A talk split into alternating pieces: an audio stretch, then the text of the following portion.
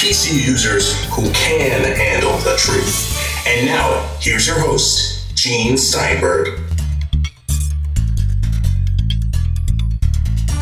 This week on the Tech Night Owl Live, we'll be featuring the iTunes guy himself, Macworld's Kirk McElhearn, talking about Apple Music. We'll also hear from none other than Jeff Gamet of the Mac Observer, continuing our discussion of a new Apple feature that will also be available for Android users in just a few months on the Tech Night Owl Live.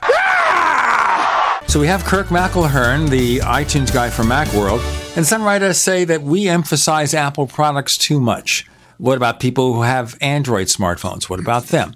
Well, occasionally we talk about that too. And when we discuss Apple Music in today's episode, the fact of the matter is that sometime this fall, Apple will release an app for Apple Music for Android. So, how about that? So, you'll have a chance, Android users, to give this service a try. Kirk, I know you've been playing with Apple Music for a while, but before we get into the first questions, let's talk about the reviews. So, Apple seeded several favorite journalists with an iPhone 6 Plus with Apple Music set up, and they wrote reviews. The general thing I get here is that there are a lot of cool features, very smooth design, but some things like the new section are really, really confusing. What do you think?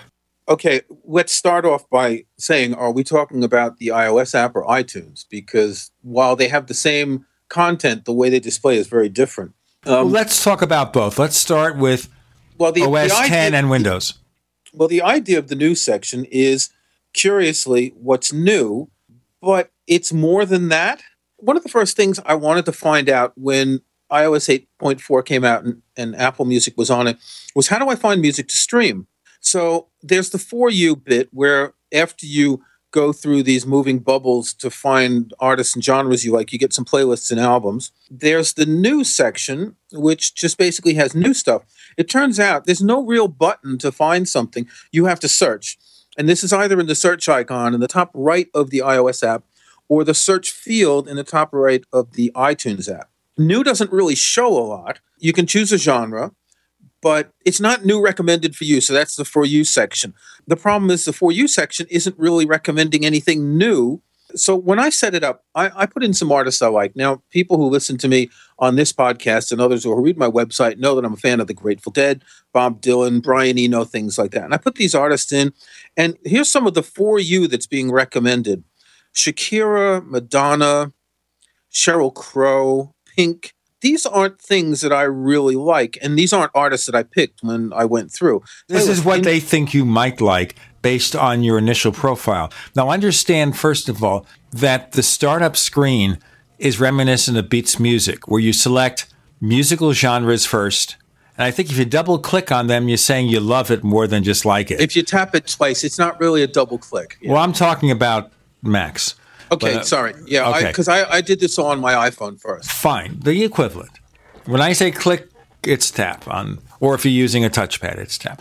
In any case, then you select several artists, and from that it builds a profile. I guess as you play music, it figures out more, and I'll give you an example of that. I set up Apple Music on Tuesday when it was first launched. As of Wednesday, based on what I played for the first couple of hours, I see more stuff filled in for you that's closer to what I want classic rock, Beatles, stuff like that. So now I see Pink Floyd. Now I see Beach Boys. I see Creedence Clearwater Revival. I see Born in the USA, Bruce Springsteen, Styx, Jimi Hendrix, Led Zeppelin. You see the point? It has twice as many things, or three times as many things as it had the first day. It figures it out based on the hour or two during which I was playing music. Right, but so I, am an iTunes Match subscriber, and Apple already knows a my purchases, b the content of my library with iTunes Match, and all of that Genius data. So they should have already had much more targeted uh, recommendations in that section. I was very surprised to see how many things were far off. I mean, I selected really like five artists because it was such a painful process to keep refreshing the artist. You can't search for artists in that bubble interface. You have to just keep refreshing until you find ones you like. And I only selected five, and none of them are anywhere near Madonna, Rihanna, Taylor Swift, and all those things that are clearly there just to sell me music, not to recommend music that I really like. Well, you know, it's funny. If I saw Madonna, I'd understand it. Because back in the 1980s, when my wife was recording and doing demos, one of the musicians and producers we worked with was a guy named Rob Sabino, who played on a lot of the early Madonna stuff and also played on one of David Bowie's albums. But I don't know how iTunes or Apple Music would know that. But I don't like Madonna, and it wasn't there, seriously. You were saying? I I think the last time I listened to Madonna was, I guess, in the 1980s when I lived in New York. And Apple doesn't know that. Or maybe they do. They read your mind. That's the secret. they don't scrape your email and stuff like Google does. They read your mind. Siri is there inside your head. If we did an electroencephalogram of your brain activity, you'd see Siri is invading your brain and it's taking so, over your mind. So I just refreshed the For You page because because it does refresh every once in a while. Um, there's a playlist of Rihanna reggae songs. There is a Miles Davis playlist, and he was one of the artists I selected. But another artist they're recommending is Avril Lavigne, who I've actually never listened to. Alicia Keys. I mean, these are just people I don't know, period. Now, again, I'm on the iPhone, so it's a little bit different on iTunes. If you tap and hold on a recommendation, you get a menu and you can tap recommend less like this. So it shouldn't take too long for that to actually propagate. But I did that for for Rihanna, and it's still showing me a Rihanna playlist. So I don't know how long it's going to take. To be fair, I haven't played much music with this. Um, I, I kind of tried to figure out how it works, and you, you know, was, I had a kind of kid in the candy store thing where I could play all this music and I didn't know what I wanted to play. I don't I don't really care about playlists that other people make. So I was just choosing some artists and albums and I played a few songs uh, here and there, but I haven't played literally more than an hour's music. So the the new is basically what's new in different genres. I find it awfully limiting uh, compared to what's in the iTunes store. Now, I, I have to admit that I was surprised that Apple has separated the iTunes store, the selling part, from Apple Music, the streaming part. I really expected that when you find an album in the iTunes store, you would see two options one to buy it and one to either stream it, add it to your music library or whatever. And that's not the case. So while I'm used to navigating the iTunes store and you actually see far more new albums in each genre, um, I'm just not seeing a lot of new stuff. I'm, I'm picking, I don't know, let's go to rock because that's a, a genre where there's a lot of new music.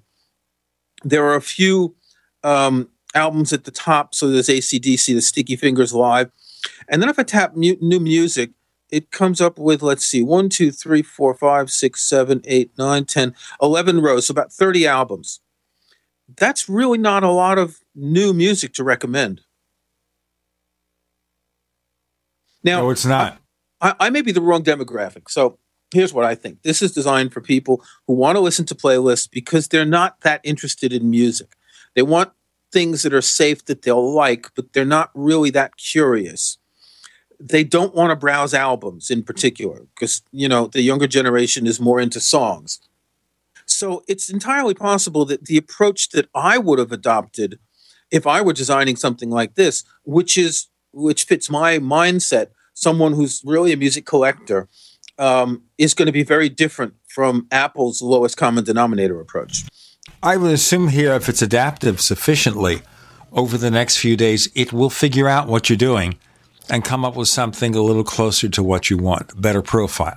We have Kirk McElhearn, the iTunes guy. Subject on the table is Apple Music, available for iOS, Mac, and Windows, coming this fall to Android. So pay attention, Android users. This is the Tech Night Owl Live.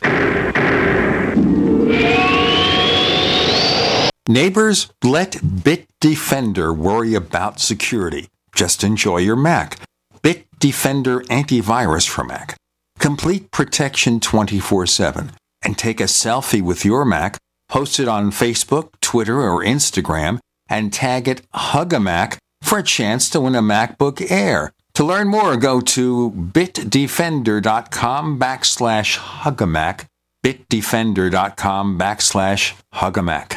So here's what happened. I was placing an order online. The site went down. It took hours before it returned, but I'd already placed the order with another company. If your site goes down, you could lose business. And if you have a business or personal site, you'll want to know it's easy to run and it will stay online. At iWeb, your site is hosted on one of the most reliable networks in the world. Talk to a sales rep at iWeb.com. Use the promo code TechNightOwl for a special discount. Is negative content or comments on the web affecting your personal or professional reputation? Unfavorable comments, embarrassing pictures, videos, legal documents, and bad tweets can ruin your personal life, your career, or your business. It happens a lot, and it's just not fair. But what can you do? Reputation.com can protect your good name. Get a free consultation now at 800 831 0771. That's 800 831 0771. Call right now for a free expert reputation analysis. It's easy to squash the unfair attacks with our patented system, and the analysis is absolutely free. Make the best things about you jump out in searches. Protect your personal and professional reputation, your business, and your income. Get your free reputation analysis from reputation.com right now. Call 800 831 0771. 800 831 0771. 800 831 0771.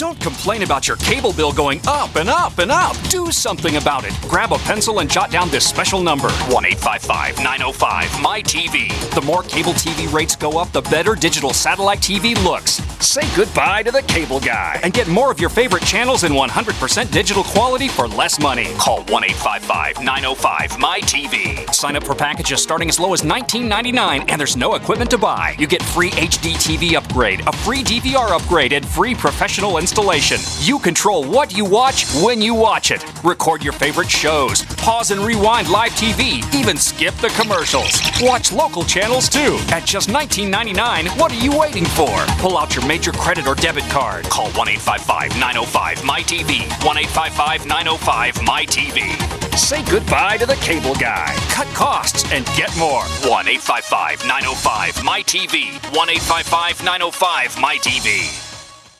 Hi, this is Steve Sanchez, and based on a recent study, it was found that 57 million Americans had legal issues over the last 12 months, but only 60% of those studied sought out the services of a lawyer. Why? In a nutshell, affordability. Well, my friends at Legal Shield have created a solution that can help you not if, but when you need an attorney. For as little as $17 per month, Legal Shield will provide you unlimited access to qualified attorneys at an accomplished law firm for advice and counsel on legal issues, no matter how serious or trivial. For over 40 years and with 1.4 million families across North America, Legal Shield can help you, the loyal GCN listener. Representatives are standing by now to answer your questions, so call them now at 1 855 340 SAVE. That's 1 855 340 7283 or visit them at lsprotection.com. That's lsprotection.com. Results will vary from case to case.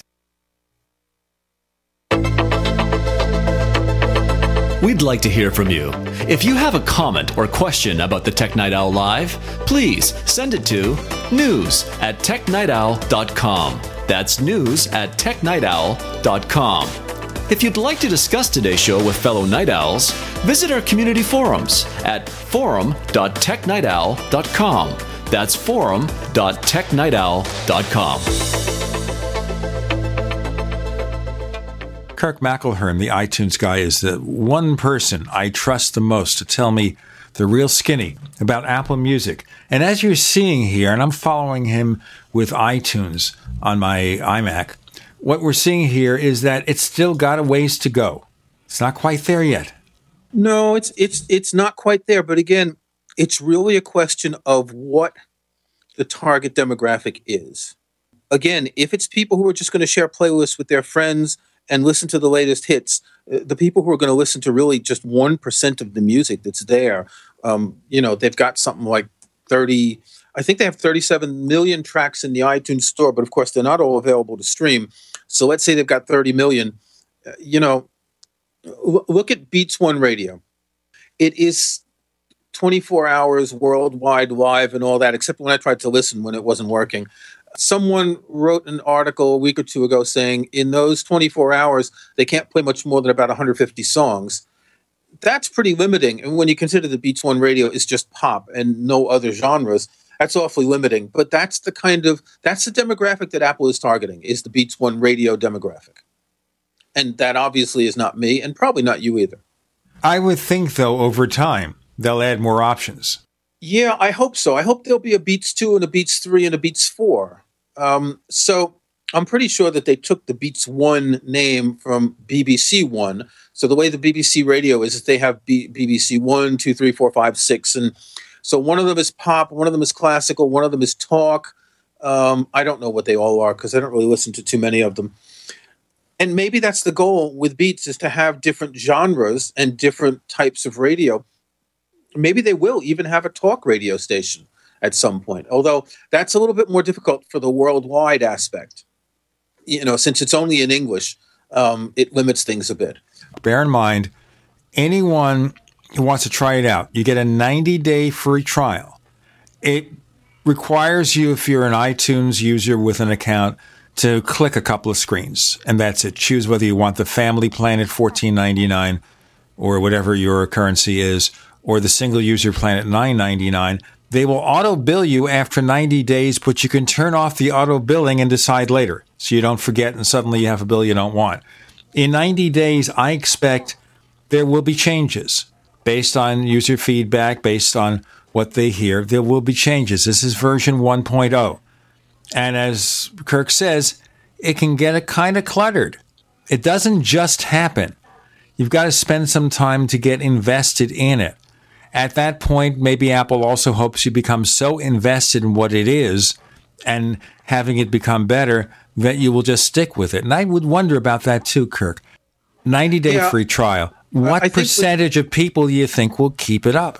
It's a tough call. So I was talking to my son yesterday. He was saying, um, you know, he's in Paris and, and it's so it's 10 euros a month, 120 euros a year. He's saying, you know, considering how much music I buy, that is a lot.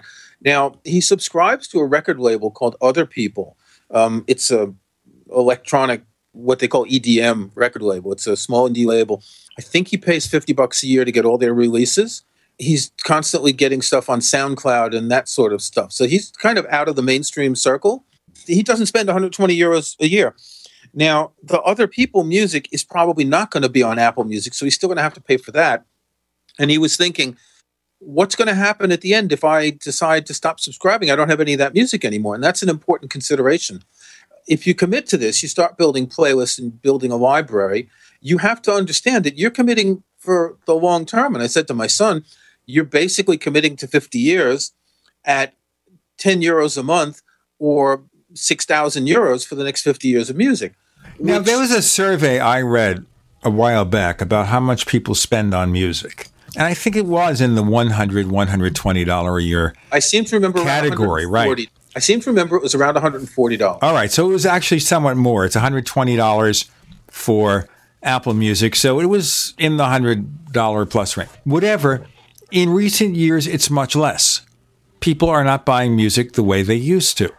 Now, in a sense, this recovers that investment because suddenly, if you're now spending slightly shy of the former average, the music industry is getting the same money from you. It's just not selling you anything, it's renting it. And as you say, you have to make a 50 year commitment. I don't have to make a 50 year commitment well, because I'm an old codger. And you yeah, can you make a slightly longer commitment than I, but your son, it's a 50 year or 60 year commitment. My son, maybe it's a 50 year commitment. And we assume Apple will be there by then. But the thing that bothers me most, and we'll get into it in a moment, the thing that bothers me most is that when I look at my music library now, I no longer have vinyl. I sold it off. I got CD versions. So I have a music library going back to the mid 1980s, 30 years old. Not a huge library, but a decent sized library.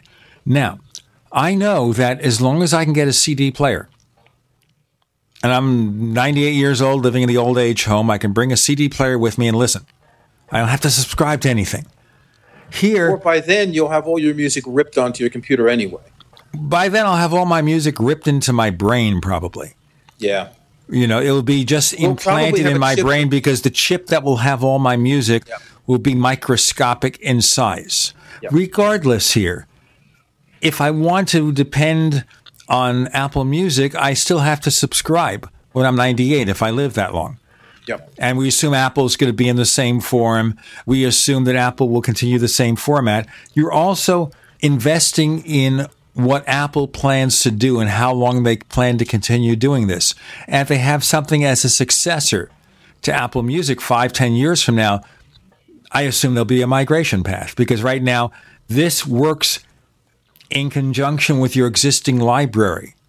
You know, it's not replacing it. Your library is still there. Your iTunes match, I guess, is still there. What's that about? Well, iTunes Match has sort of disappeared. Um, I so the library that I was testing Apple Music on is on my MacBook Pro. I have a, a very large library on my iMac, which is actually larger than what I, iTunes Match or Apple Music will accept. Um, and on my MacBook Pro, I have a smaller library, which is a few thousand tracks. Now, it had iTunes Match, and after I updated, uh, there's no sign of iTunes Match. There's this iCloud Music library, which, as a parenthetical, totally messed up my artwork and tags, changed all sorts of stuff. When I turned it off, I don't see my iTunes Match stuff. There are no menu items that talk about iTunes Match.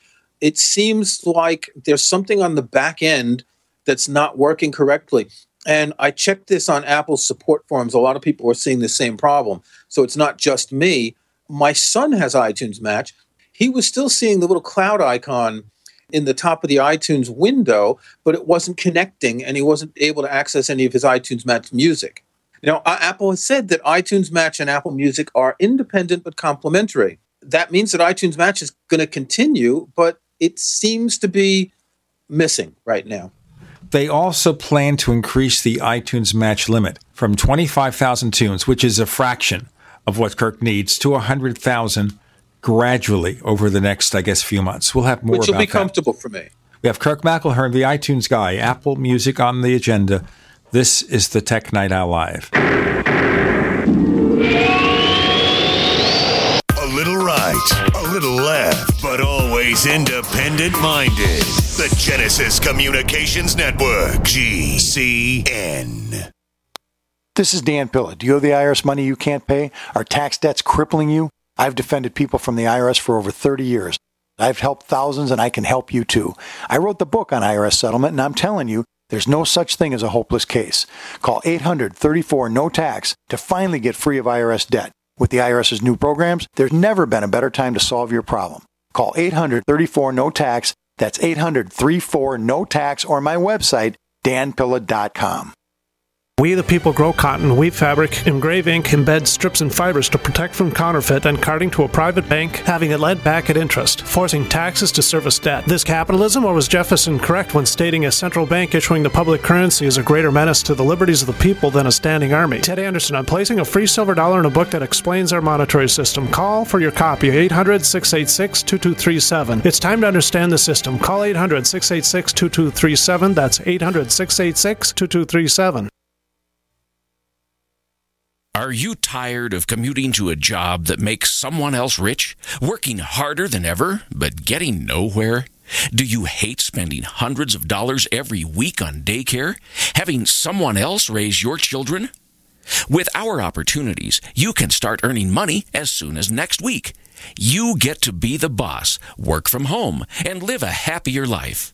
At Be the Boss Network, you'll find hundreds of work from home opportunities that you can literally start today and be earning money as soon as next week. Go to freedom106.com and start earning money as soon as next week.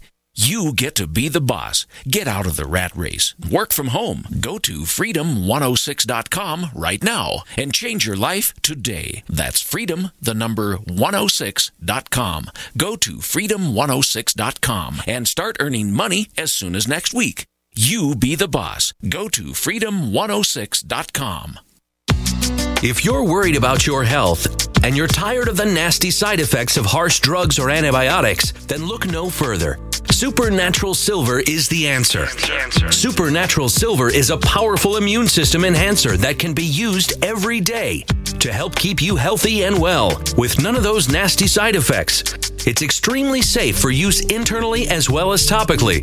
And Supernatural Silver is hundreds of times more effective than colloidal or ionic silver. It is perfect for use in the sinuses, eyes, ears, and on any wound or skin issue. Supernatural Silver is also extremely effective when taken orally and can help fight off bacteria, viruses, and mold that may be overwhelming your immune system. Go to supernaturalsilver.com, supernaturalsilver.com, and use the promo code SILVER2015 for 30% off of your entire order. And give yourself and your loved ones a fighting chance with Supernatural Silver. At 30dayfoodsupply.com, two of our top priorities are providing quality food at a reasonable price and protecting your security. When you call 800-700-2184, we will never record your phone call and never ask for your personal information, like how much food you have stored or where you keep it. We'll also never store your credit card information and email address on a computer. Your email address will never be shared or sold. We'll never limit the number of boxes you can purchase. We'll never use outside packers or use relabeled food from another company. Our meals are naturally high in fiber, carbs, and protein, and everything is packed with oxygen absorbers and mylar pouches under our direct supervision at our plant in Oregon. Oregon Trail Foods and 30dayfoodsupply.com keep prices low by buying directly from their producers in Oregon and then passing the savings on to you. Call 800-700-2184 and purchase our 30-day 90-serving emergency food supply for only $99 and $10 ships your entire order to the lower 48. Visit our website 30dayfoodsupply.com or call 800-700-2184. That's 30dayfoodsupply.com at 800-700-2184. Live with Gene Steinberg. It's the Tech Night Owl. Because you never know what's going to happen next.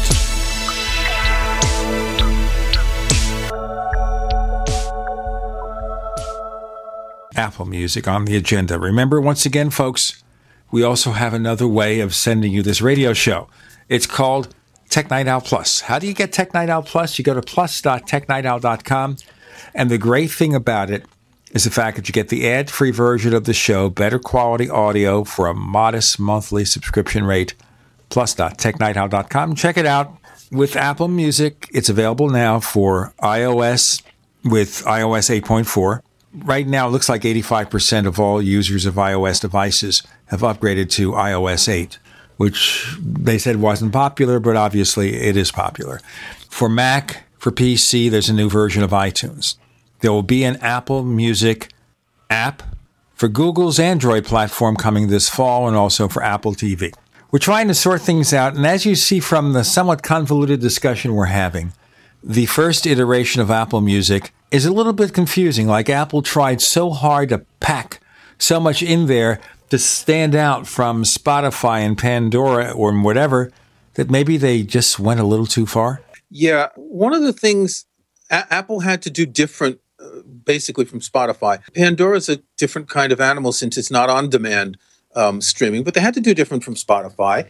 What they did, part of it is this Connect thing, and part of it is the radio. And what's probably the most confusing is the fact that they built this onto iTunes. So Spotify is a separate app. You choose what you want to listen to. You don't have an existing library, whereas here you do. And, and I think that's one of the advantages of Apple Music is the fact that you can use your existing library, but it does make things a lot more confusing. I do write a lot about iTunes, and you always remind everyone that I'm the iTunes guy over at Macworld, and I'm really having trouble wrapping my head around some of the finer points of this you know, it's real easy. You want to listen to Beats One Radio, you want to go to the new thing and listen to the hottest songs or, or playlists and all that. It's really easy. Once you start involving your own library, things get a little bit more confusing. That's where I think Apple needs to fix things up. I think they need a better way to hold your hand when you set this up. Because right now, except for that very simple initial setup screen with the musical genres and the artists, you're on your own. And that's not good. You should not be on your own. There should be a way for people to just pick up things, guide them gradually into what they offer. And you don't have that. It's like it's just all there. You figure it out. Well, some of it is easy to figure out. Okay, that that for you introduction thing is really clunky, and and again, you can't search for artists and add them there. You can tap on the heart icon and, and quote unquote love artists later as you browse through Apple Music, and, and that'll certainly help.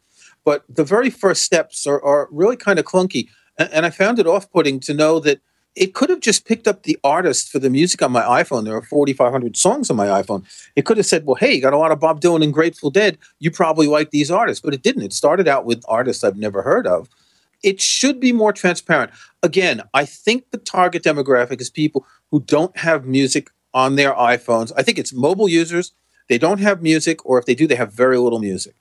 So I don't think I really fit in the target demographic. For example, my main iTunes library is about 65,000 tracks, but I even have a second library because I split it up because it was too big, which is about 40,000. One of my many hats that I wear is that of reviewing classical CDs. So I get a lot of CDs. I try and rip them all before I review them. So a lot of that is in the second library of things that I don't necessarily listen to a lot. I'm not the target demographic. I don't blame Apple for that. I do blame them for making it so confusing for anyone who does have a music library, though, because this is supposed to be for people who love music, and the people who really love music have a large library. Well, I don't know. With 100,000 or 110,000 songs, how long would it take you to listen to all of them one more time? Well, if I go into my iTunes library, it has 290 days worth of music, 64,145 items. Um, so that's 290 days. So if I were listening eight hours a day, that would be 900 days, so pretty much three years to listen to everything. But again, my library is due for a cull. There's a lot of classical music in here that I haven't removed, that I don't listen to, that I've listened to a few times to review. So it's time to clean this out and get it down to around 50,000. Let's look at the fact here that with Apple Music, you're not getting the entire library because Apple has to make deals with some artists. Like, for example, I saw Paul McCartney stuff in there, but nothing from the Beatles. Yeah. It's not there yet. Yep. So we assume that they're working out that deal, that Apple is going to convince the Beatles representatives to let them do that. They got Taylor Swift in there for her 1989 album. And by the way, I did listen to the excerpts of the full album at Taylor Swift's site. I think they've got like 90 seconds from each tune, and they all seem to sound alike. She has the well, same style with her voice where they feed it with a lot of echo. It's not. You can't really tell it, what the voice is really like. Yeah, it's this heavily overproduced music that is just typical pop music these days. You know, if you go back to our generation, it's Boston. Remember Boston? It's not my favorite, but my no, favorites were the Beatles that. and the Stones and Pink no, no, no. Floyd. I'm not saying that. I'm saying it's compared to Boston. Boston was one guy he basically decided that he wanted to create a hit album. So he listened to a whole bunch of albums and he tried to find the common denominators and he put all this stuff together and he heavily produced everything. That's how he came up with what really was a hit album, actually, Boston's album. He had to scramble to get some musicians to play live. When the album was so popular, people wanted him to tour, and he had to actually find a band and start touring. But it's the same concept. It's just music that's designed to meet the lowest common denominator of music listener that isn't very different from the rest of the music that is popular. It's more music tailored for popularity rather than music that the artists make because they really like music. But don't you think here, as people use this service, as they see the demographics of users, they'll cater more to the people who are exceptions because that's what it's supposed to be about. No. It's not supposed to be the lowest common denominator, I would think. They've got to learn what you want. Yeah, I, I think, you know, sort of 80 20 rule, as everyone says, they're catering for the 80% of the people who are listening to 1% of the music. They don't care that much about the rest of them. If you look at the genre list in the the news section, you look at the genres, you see the less popular genres have fewer titles. If you look at the radio list, you look at the genres, you go down the list, the ones near the end are classical, jazz, world music, and all that.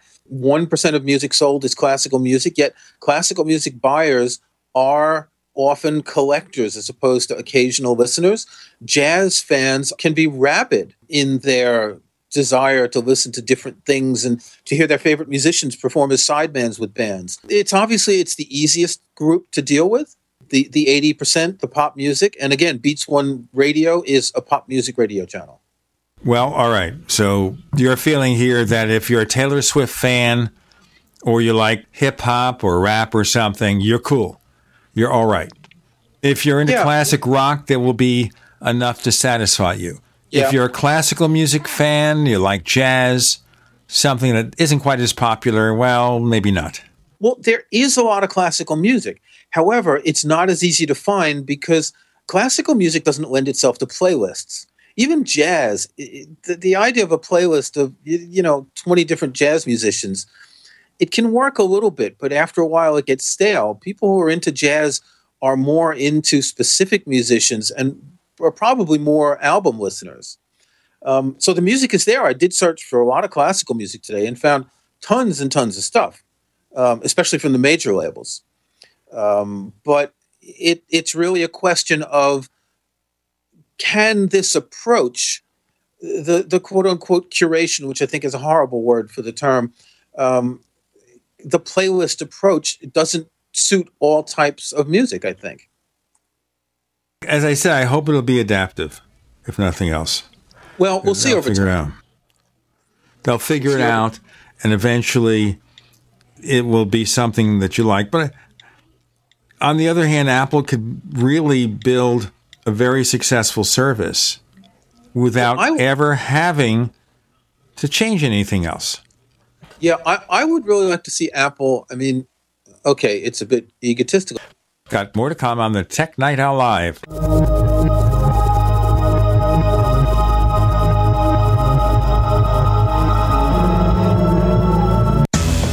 Independently leading the way for the nation. Compelling talk for every political persuasion. We are GCN. Graphic Converter is the image manipulation tool for the rest of us. It does not use any database. You get full control of all your files. Want to view the images of a folder? Drag it into Graphic Converter, and a powerful browser opens up to show your image files. You could use it for slideshows. You could use it to import images from digital cameras or from scanners. Need to do some image editing? You can do that too in Graphic Converter. Also, print catalogs. Convert from so many formats I can't even list them. Download now to see if Graphic Converter is good for you, like one and a half million other users. Guess what? You could save money when you buy Graphic Converter. Use the coupon code Night Owl. Use the coupon code Night Owl to get a special price for Graphic Converter. Go to lemkesoft.com. That's L E M K E soft.com. Lemkesoft.com. L E M K E soft.com. For over five years, you've been hearing about the Berkey guy, so you may know a few things about him. For example, you are well aware of the superior quality and effectiveness of Berkey water filters and accessories. But did you know the Berkeys have had independent lab tests done to prove just how effective they are? It's true, and he can email you the test results. Just visit goberkey.com. You may also know that the Berkey guy has helped tens of thousands of people get better prepared. Now, here's something you may not know. GoBerkey.com has amazing specials and deals all the time on a wide variety of survival and preparedness products, most ready to ship same day. Visit the Berkey Guy at GoBerkey.com and be sure to click the red Products on Sale Now button. You can always call toll free 877 886 3653. Again, that's 877 886 3653. GoBerkey.com, home of the Berkey Guy. Hi, Peter Vaccaro for ParanormalDate.com. Are you looking for love in all the wrong places? Now you have a chance to change that by signing up for free at ParanormalDate.com. This incredible dating site puts people of like minds together. People who are interested in the strange, the unusual, mysteries, ghosts, UFOs, and the afterlife, and so much more. ParanormalDate.com was developed for you, people seeking a viable alternative to the other dating services. You can join for free by going to paranormaldate.com, and if you decide you like it and want to connect with people, use the code GEORGE for a substantial discount. Mark Rawlings, president of ParanormalDate.com, says so many people hunger to share their experiences about the paranormal, the unexplainable, or the afterlife, and so much more, and this is the source for them to meet and share that common interest. So sign up for free at ParanormalDate.com, ParanormalDate.com, and use the code GEORGE if you decide to connect with someone you like. Did you know that drinking pure, high alkaline water is one of the most important factors in maintaining high energy and vibrant health? Most experts agree that the water you drink should be at a pH level of 8 or higher. AlkaVision Plasma pH drops, available only at alkavision.com, combine a unique formula of only the most alkaline minerals. AlkaVision Plasma pH drops alkalize your water, ridding the body of harmful toxins, and helps you regain health and energy. Alkalizing your water by simply adding 10 drops of AlkaVision Plasma pH drops helps the body rid itself of acidic waste, increases oxygen content, and raises the pH of your body to healthy levels. And bacteria and viruses cannot survive in an alkaline high pH environment. Order your bottle of AlkaVision Plasma pH drops for only $29.95 at alkavision.com. That's A L K A vision.com. Or call 269 409 1776. 269 409 1776. Alkalize your body. Supercharge your health at alkavision.com today.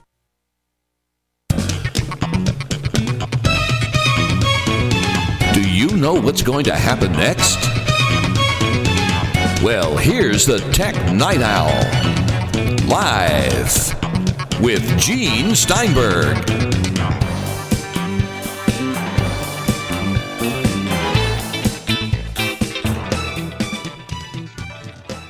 Kirk McElhearn is here talking about Apple Music, and the key concern he has is the fact that it's catering to a lowest common denominator.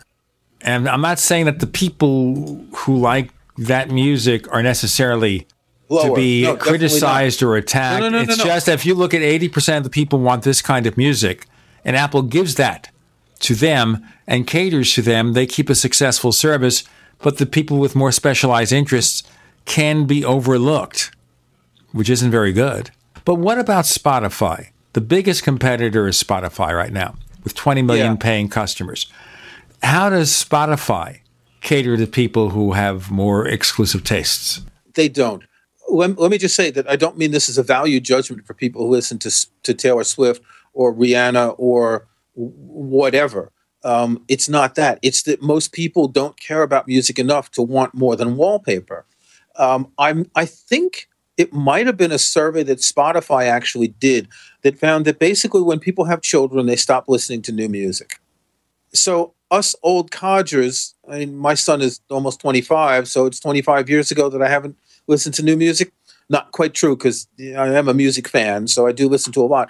But it's true that I don't really care for hip hop or you know current pop and all that sort of music. Most people basically once they have a family, they just listen to radio or whatever's easy. And this is why so Spotify works with playlists and sort of radio stations.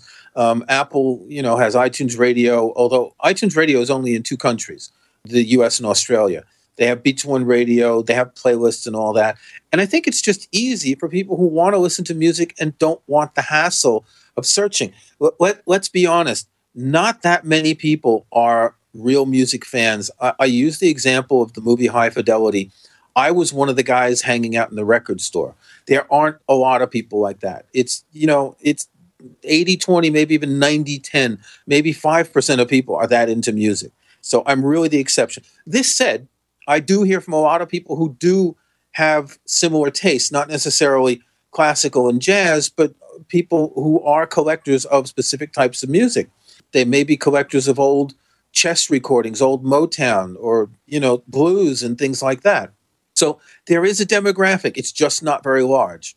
So Spotify, how do they do it? They don't. Um, Spotify's search is horrendous. Their metadata for classical music. So this is what tells you um, who's performing, the names of works and composers. It's horrid. Um, at least Apple has an advantage because the metadata in the iTunes store is really quite good. So if you're searching for classical music or specific jazz recordings, you will find them. However, if you're looking for every recording where Bill Evans played piano but not in his own piano trio, um, you won't be able to find that. That kind of m- metadata is not there. What about jazz and other genres that uh, are less than pop? Well, j- jazz can be popish. Um, th- there are, you know, you, you get the occasional singer like Norah Jones or Diana Krall who who are technically jazz singers and who are quite popular. Um, there's a lot of jazz music available on Apple Music, but one notable label who doesn't play the streaming game is ECM. which is probably the most innovative jazz and classical label because they do record some classical music. Um, they used to stream a few years ago and then they stopped because they weren't making enough money. Um, the major labels are there, the smaller independents are there, but it's the ones in the middle who aren't. Um, and and that, that, actually that's a shame. Well, it's not a shame. They need to make money, um, but ECM would attract a lot of jazz listeners to any streaming service. You know, in each in each genre, in each niche, there are specific labels like that. Um, in classical music, for instance, Hyperion Records is a British indie label. Indie. They release what about 40 or 50 albums a year. They're a highly respected independent label. Um, they don't stream either. And basically, if you want to listen to that kind of music, you've got to buy it. Now, another thing I noticed is that I've noticed a number of albums where you can't stream every track. Um, so a, a, record label can choose per album or per track what's streamable. I noticed one album by the Kronos Quartet, which is actually highlighted in the new section of classical music, where the first track, which is 12 minutes long, is not streamable. Um, so that's the kind of album only track on the iTunes store, but there's plenty of other classical music that's long that is streamable. Um, I found a Miles Davis album, I think it's a three CD set of live recordings in 1967. The first 14 tracks are streamable and the last 10 aren't. So if you really want that whole album, you've got to buy it. Well, there you go. Apple Music. For most of you, probably it's perfectly fine for those with more specialized preferences, not so. Maybe it will get better in the future. Maybe Apple will read those criticisms and see. Now, as far as my music is concerned, I think the music I like most was released before my son was born. But strangely enough, we ended up to some degree having similar musical tastes. Well, that's because you influenced him. Well, that's good. I like to think I influenced him in a positive way we did, went to some events, musical events together. We saw David Bowie together, for example. I think one of the last performances before he stopped touring. So we did see stuff together and we did participate together. Of course, since he moved to Spain, he's gone into a different universe. Yeah, well, that happens. And my, my son listens to some music that I like that he grew up listening to, like Pink Floyd, for instance, he really likes. Um, but a lot of other stuff he doesn't listen to. Grateful Dead, um, Bob Dylan, he doesn't care for them as much. And he discovered all this electronic music that he likes, and some of it I like actually. He turns me on to some of the bands he likes, um, and I find some of them pretty good.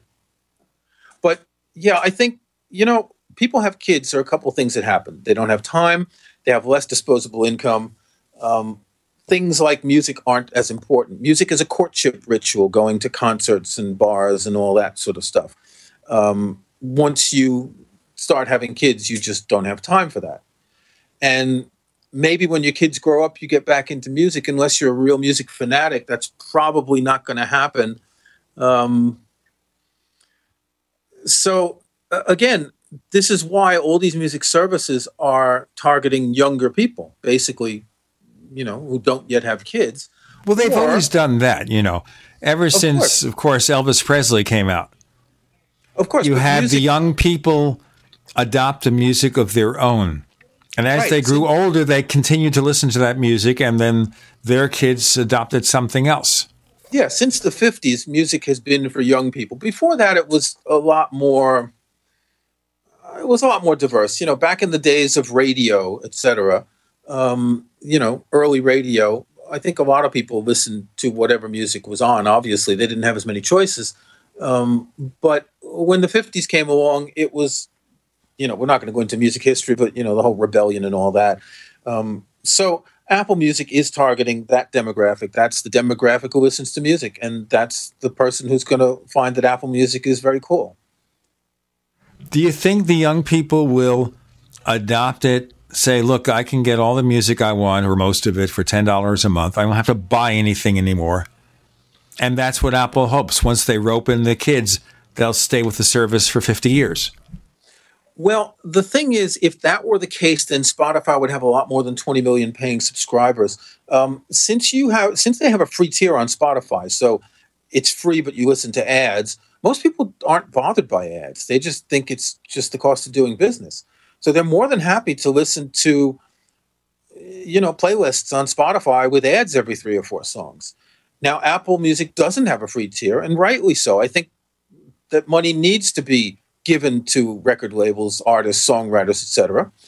Um, the question is, is it convincing enough? Because you can stick with Spotify.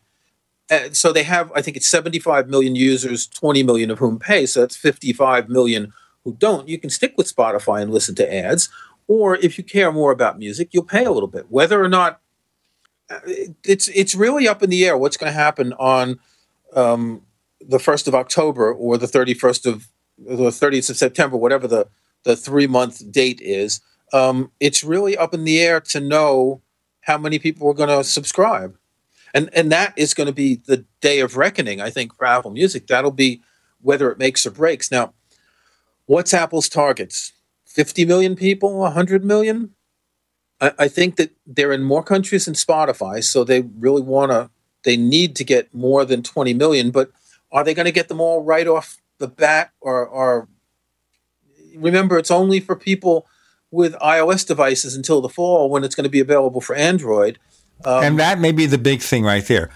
Uh, Apple does what they did with iTunes when it became available for Windows. More to come. Yeah.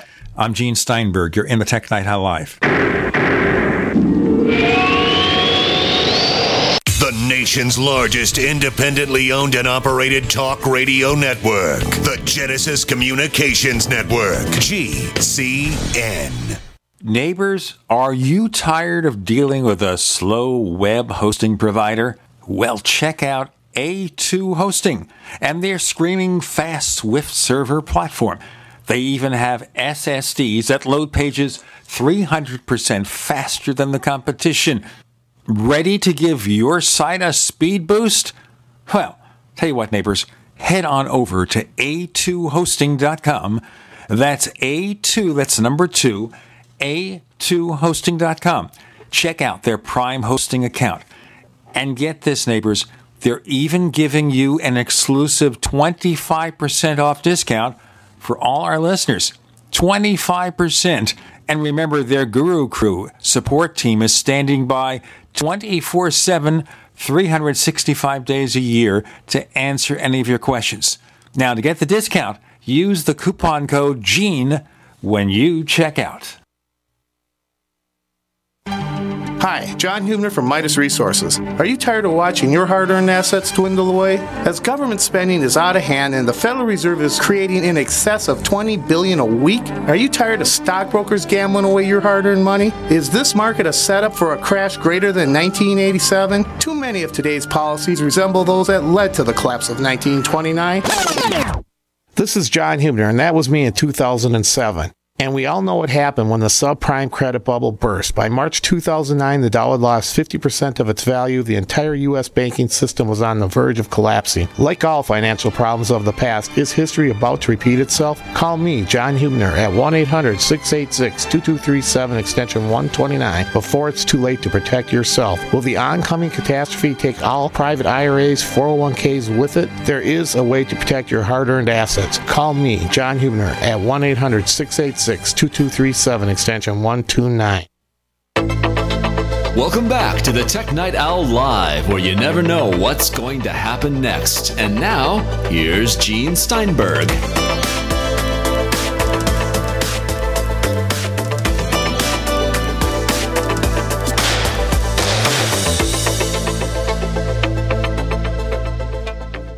On the Tech Night Owl Live, we have Kirk McElhearn. We're dissecting the possible reach of Apple Music. Now, remember here, when you subscribe, it turns auto renew on. You have to manually turn it off.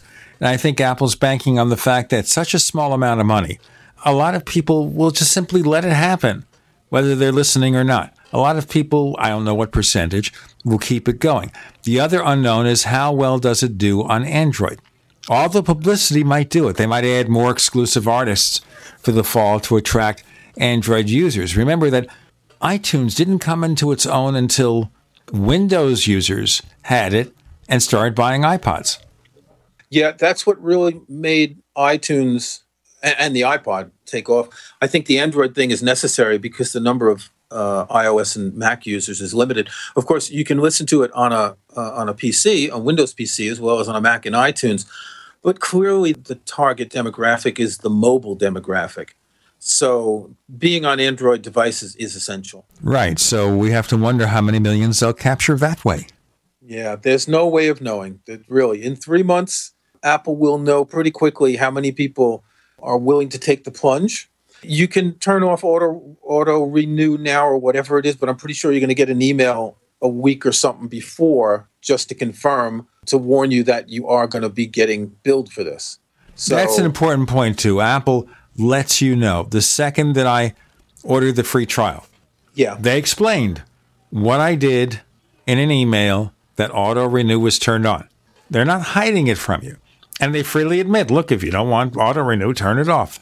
Yep. I think it will also be interesting to see how many people are actually sampling the service. There will either be a press release coming out this coming week with some early numbers or during the quarterly conference call with financial analysts later on in July.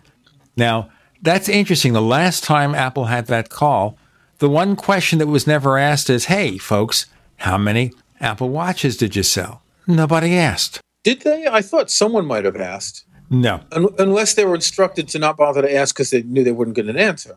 Well, you know what? Here, what are they going to do? Just refuse to have that representative back the next time? They can simply say that, you know, we're right now still very back ordered, but we're very pleased with the response and leave yeah, it they be. can they can waffle through it. That's real easy. Exactly. They can waffle. They can waffle. They can Right. pancake even. They can waffle. They can pancake. They can even can use and- French toast. Listen, I don't like French toast or anything with eggs. I can tolerate pancakes which have eggs, Yeah. but that's about it. Waffles I love good. French toast, and I haven't eaten it in a while. If it wasn't so hot here, I would actually make some because that reminds me, you know, how much I like French toast. I know my mother wanted to make French toast. And so she offered it to me many, many times. And many, many times I said, It's got eggs in there. Look, I'm watching you make it. There are eggs in it. Take that away. I don't want to hear from it. Eggs are an important part of French A toast. significant part. Yes. I mean, if I want toast, I'll just have toast. I'll put butter on it so I've got French toast without the eggs. Or you could even pour maple syrup on it after that, and you'll have, you know, pretty much everything without the eggs. See? This is Gene Steinberg does breakfast on the Tech Night Owl Live. Well, I eat breakfast before we do the show. That's right. So- it's very early for you. It's it's after six p.m. for me here in the UK. And as soon as we finish, you'll have dinner. I will. Yeah. And and as we were talking about before the show, it is the hottest day in July since records have been kept in the UK. I think the temperature hit around 37 degrees um, near London. So that's let's see, 98.6, 37. What is it in Fahrenheit? 98.6. That sounds like a rock and roll song from the 1960s by an artist named Keith. Yeah. It doesn't usually get that hot here. In in Paris today, it's about 40, which is, let's see, 104. It might have even hit 41. Now, just to give you a perspective, right now it's the morning in Arizona. So I'm there, Phoenix. It's 10:23 in the morning, and it's 90 degrees. It will be 104 today, But and that's actually humidity? not so bad for summer. Right, because in humidity? Arizona it can get to 115 or 120 during the day. Yep. But what's the humidity? I don't know the the widget for dashboard. I still use dashboard widgets, by the way, on my Mac. I use one that shows system processes and one that shows which isn't being updated anymore, so it's not complete. And I have one that shows the temperature. It doesn't tell me anything about humidity, but normally it's not a big factor here. No, it's it's quite low. And, and where I lived in, in the Southern Alps in France, humidity was very low as well. So even though this sort of what today it's just under 32 degrees where I am, um, this temperature there, okay, it's hot, but you go out and you're not melting because the humidity is very low. Um, I actually have a, a weather station that I just bought, and it's telling me the humidity here is 50%. That's muggy in this kind of weather. Now, how's the rain? You're getting rain every day, or you know what? it doesn't rain that much here it's you know it, i wouldn't say it's a myth but it's over exaggerated. Um, we get rain. We get rain, but not a lot. It's it's not the the first month where uh, when the first month I was So you don't am- get a tan while standing in the English rain. No, you don't. But you get a tan just going out in normal weather. You don't get a tan because of the the latitude to start with. The angle of the sun through the atmosphere makes a difference. Um, but we had about a year and a half ago. There was about six weeks of rain and, and a lot of flooding in the country, including around where I am, not where exactly where I live. Um, but other than that, we don't get much rain. It's not that hot in summer. Uh, next, this heat wave is very short lived. Tomorrow it's going to go down to 23 degrees, which is about, let's see, 73 Fahrenheit. Um, it's going to go up to 25, then down around 20 next week, which is in the low 70s. That's pretty standard for this time of year. Um, sum- summer is not that hot. It's nowhere near as hot as what I had in southern France. And for the record, I hate hot weather, so I'm a lot more comfortable with the weather here. Not like going back to New York. Oh, I couldn't. I couldn't do that. I really couldn't. You know, it's, funny on our other show, the Paracast, we were talking about our old neighborhoods for a couple of segments because one of our guests had come from Brooklyn. So I said, okay, let's compare your part of Brooklyn to mine. So I lived at a place called 102 Newport Street, a row house in the heart of Brownsville. And I looked the place up on Google Earth. I got a street level view from 2013. It's in pretty decent shape. I thought it would be like a combat zone there. And the house it must have been remodeled or something. But it really looked as if it was in good shape. And you have to think about something here. This is a house that has to be 70 or 80 years old now. Yeah, I, I did the same thing. So I grew up in Jamaica Estates. Um, Jamaica Estates is right at the end of the E and the F train, although I think it's only the E train now. The F actually goes down into South Jamaica. They've changed it. Um, it's a pretty much suburban neighborhood with houses and a couple of apartment buildings. I grew up in an apartment building, but it's mostly houses around there. Um, not much has changed. It's not like they've ripped down houses to build new apartment buildings. Um, a lot of obviously the stores around the subway station changed a lot, um, and and it looks a bit seedy. But other than that, the when once you get a few blocks away from the subway station, it's the same sort of tree-lined suburban streets um, that it was back then. But yeah, it was kind of interesting to look with, Street View. It's almost like you're walking down these streets and, and streets I haven't seen in like 35 years. It's really quite interesting. I'd like to physically go there and kind of look around and maybe have an armed guard with me. Yeah. Well, Brownsville, I don't know about. So my my father grew up in Greenpoint, um, and uh, so if you remember, even back when you were in Brooklyn, Greenpoint was a Polish neighborhood. Then there were Polish stores, and you could get Polish newspapers. It probably looks pretty much the same. In fact, it's probably gotten a lot upscale as as you know Brooklyn Heights and all that the stuff across well, the river from Manhattan um, has become gentrified. It's probably sort of spilled over into places like Greenpoint as well, because Greenpoint's not that far from Manhattan on the subway. Before we go on another subway, we have Kirk McElhearn, the iTunes guy. I'm Gene Steinberg. You're in the Tech Night Owl Live.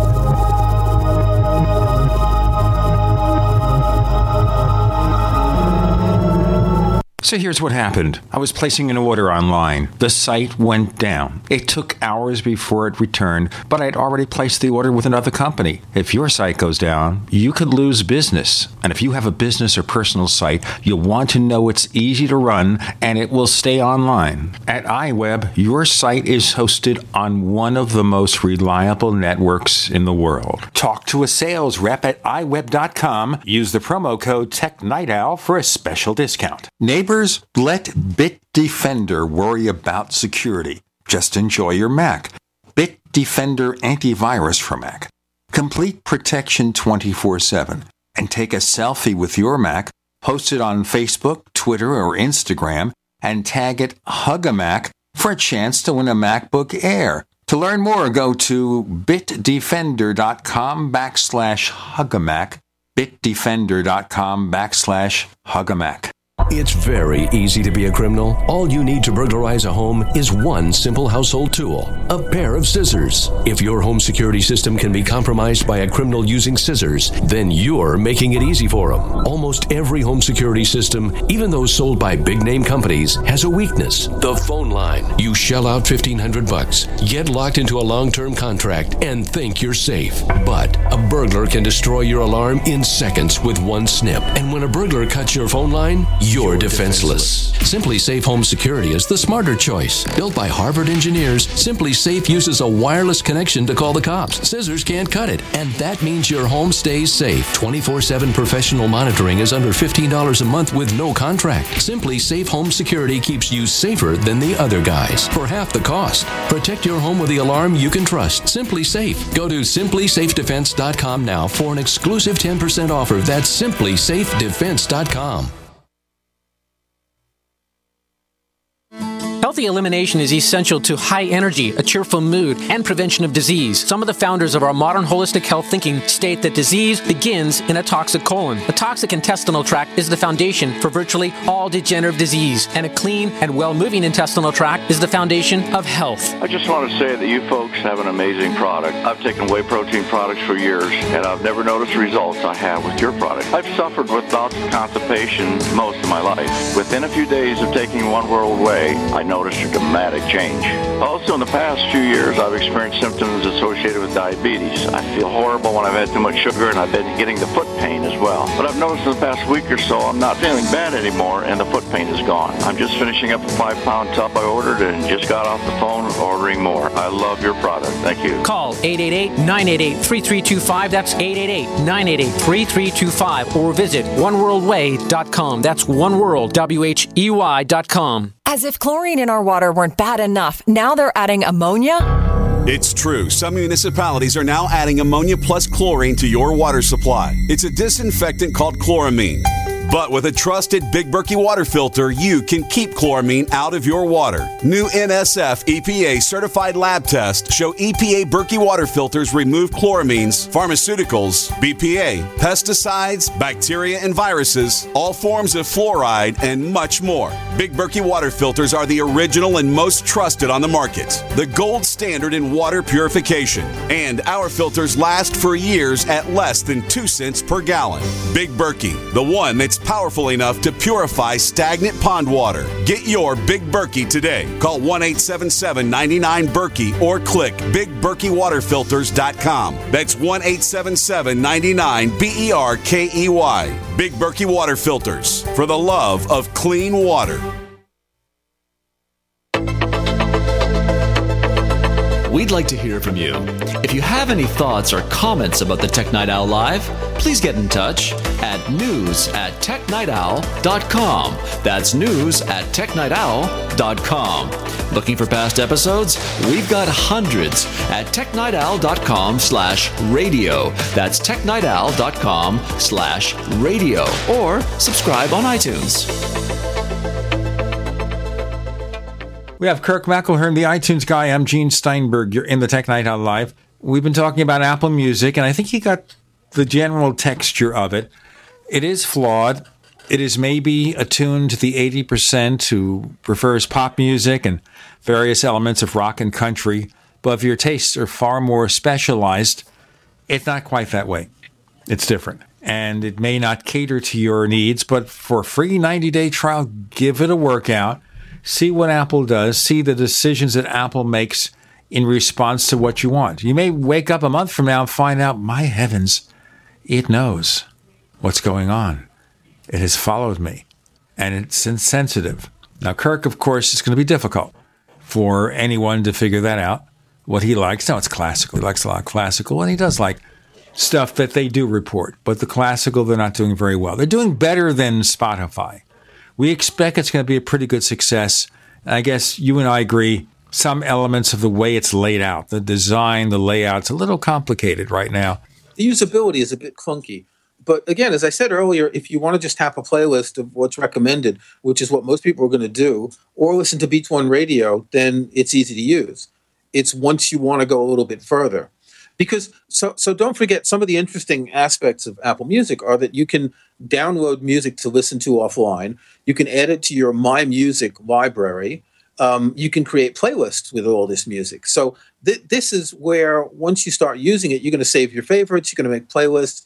You're going to download some of them so you can listen to them without using up your your mobile contract. That's interesting. It gets a little more complicated because then you have to either create playlists or add music to playlists you already have. Playlists are a lot easier to manage in iTunes, and yet a lot of people using Apple Music will only be doing this on mobile devices. So there's all of that. You know, it's the same in Spotify and the other services. They all let you save playlists. Most of them, if you have a paid subscription, let you download stuff for offline listening as well. As I said earlier, the biggest difference here is the integration into your existing iTunes library.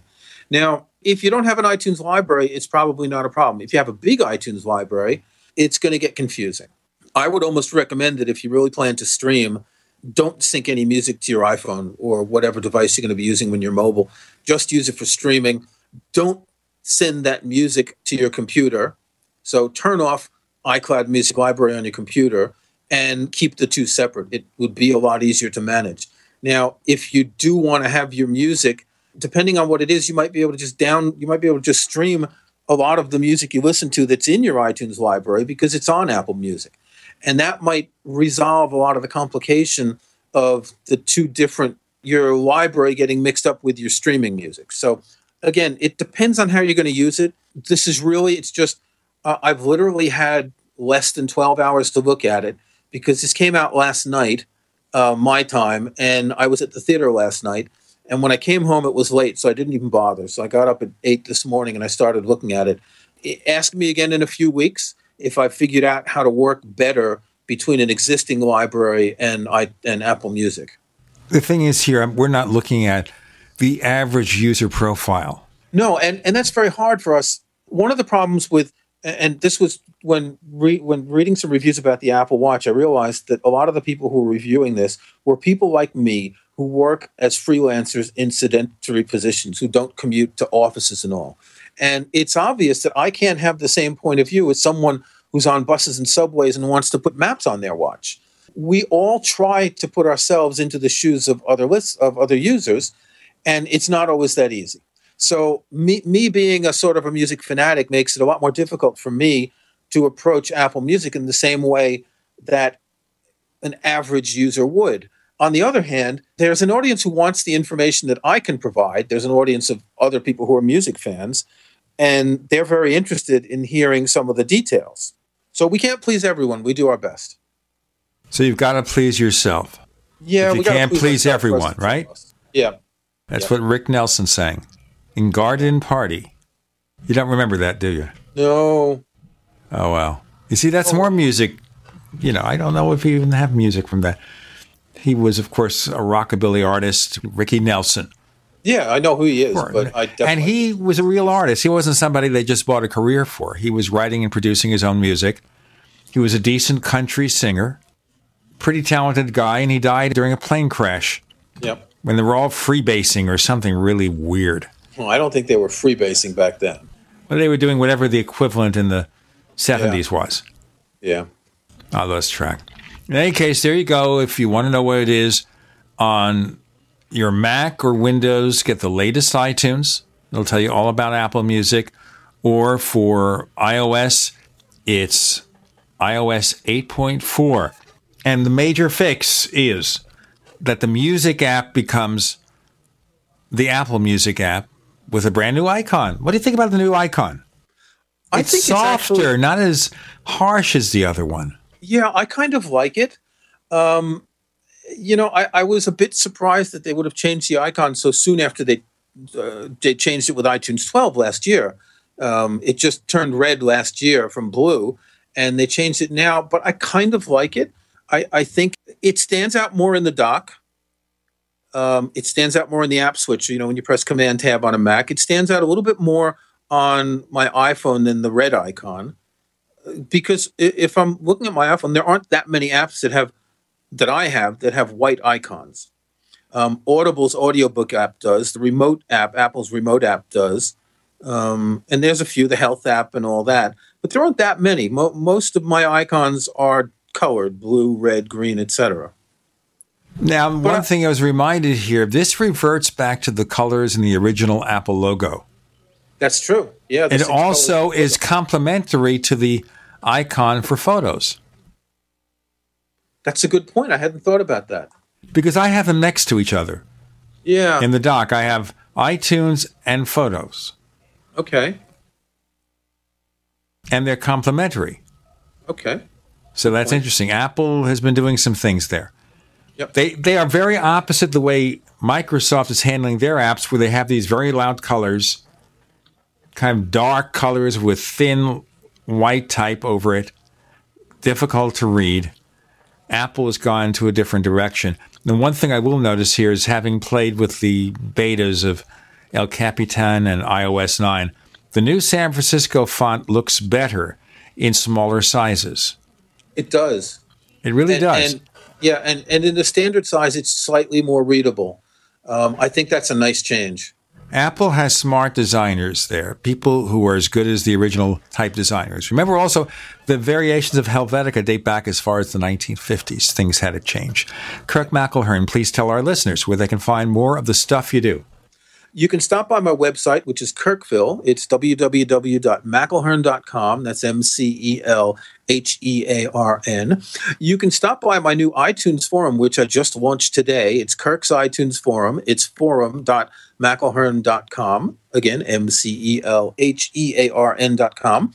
And you can find me on Macworld, where I'm the iTunes guy and where I write a whole lot of other things than not just about iTunes. Kirk McElhearn, thanks for joining us on the Tech Night Owl Live. Thanks for having me again, Gene. Great minds think alike. The network for the independent minded. The Genesis Communications Network.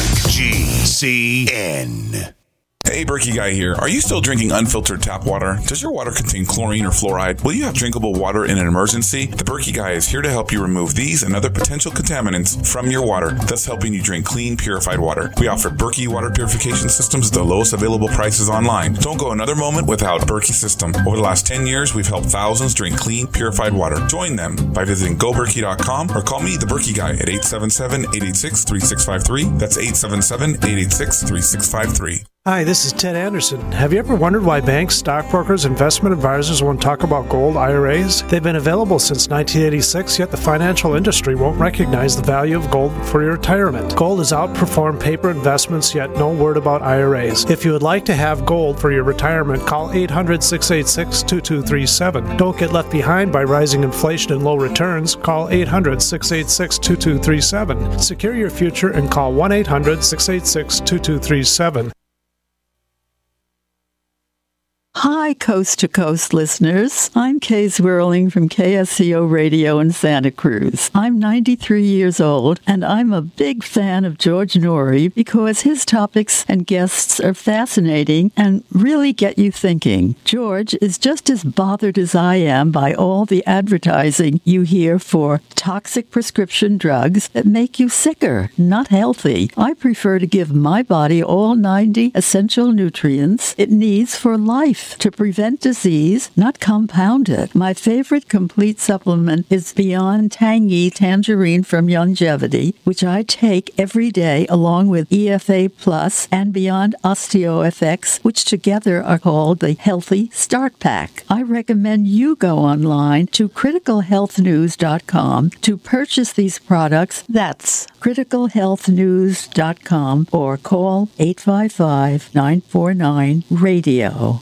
Don't complain about your cable bill going up and up and up. Do something about it. Grab a pencil and jot down this special number. Call 1 888 379 MyTV. The more cable TV rates go up, the better digital satellite TV looks. So, disable the cable and get more of your favorite channels in 100% digital quality for less money. Call 1 888 379 MyTV right now to sign up for packages starting as low as $19.99 and up to four rooms. And there's no equipment to buy. That includes your free HD TV upgrade, your free DVR upgrade, and your free professional installation. And the best part, the pristine digital picture and sound. Call 1 888 379 MyTV. So, what are you waiting for? Pull out your major credit or debit card. Call 1 888 379 MyTV. 1 888 379 MyTV. Disable the cable, cut costs, and get more. Call 1 888 379 MyTV. 1 888 379 MyTV.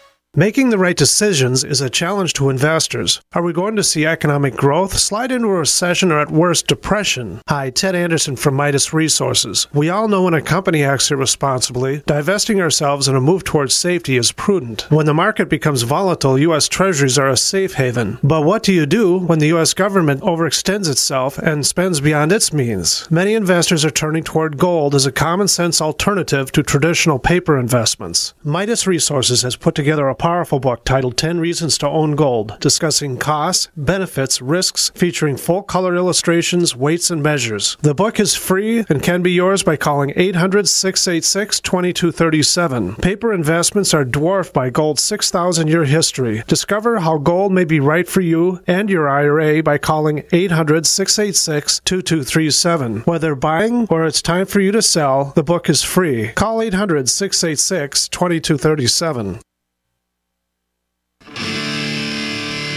What's going to happen next? You never know when you're listening to the Tech Night Owl live with Gene Steinberg.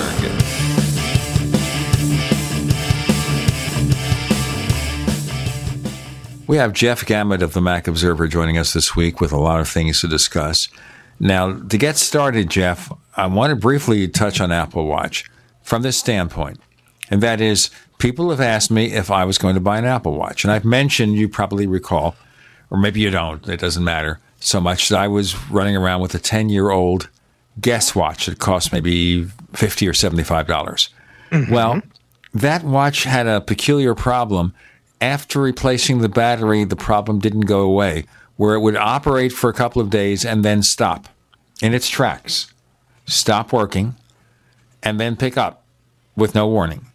Now, are you sure you weren't slipping through some time dimension portal thing? Well, there is a character on a TV show from the ABC Family Network called Stitchers where she does not sense time. Okay. So, of course, maybe that's it. I do not sense time. Or my watch didn't sense time. Regardless, I went over to a Walmart store nearby, Walmart Supercenter, and I saw a watch for $12.88. Now, remember, I could choose an Apple Watch for $349 and take advantage of all those fancy notifications, and every hour it would tell me to stand up and exercise my legs or something. Mm-hmm. Watch at Walmart, $12.88. The watch has a three year warranty. The watch has a calendar. It's good for 100 feet depth of water. So if I go in a rowing boat and I fall in, I could dive to about 100 feet. It's water resistant. It has a silvery kind of metallic bracelet. It looks nice. It looks nice. Actually, looks very nice. It's a very nice looking watch. It seems to keep accurate time. In a way, it's somewhat reminiscent of the Guess Watch. Okay. Twelve dollars and eighty eight cents. And they were so nice at the Walmart. They even removed the links from the bracelet, so it fit me perfectly. Twelve dollars and eighty eight cents. Now I don't know about you. I will have an Apple Watch someday, perhaps. I'm on the bottom of the list of reviewers of Apple Watch over in Apple.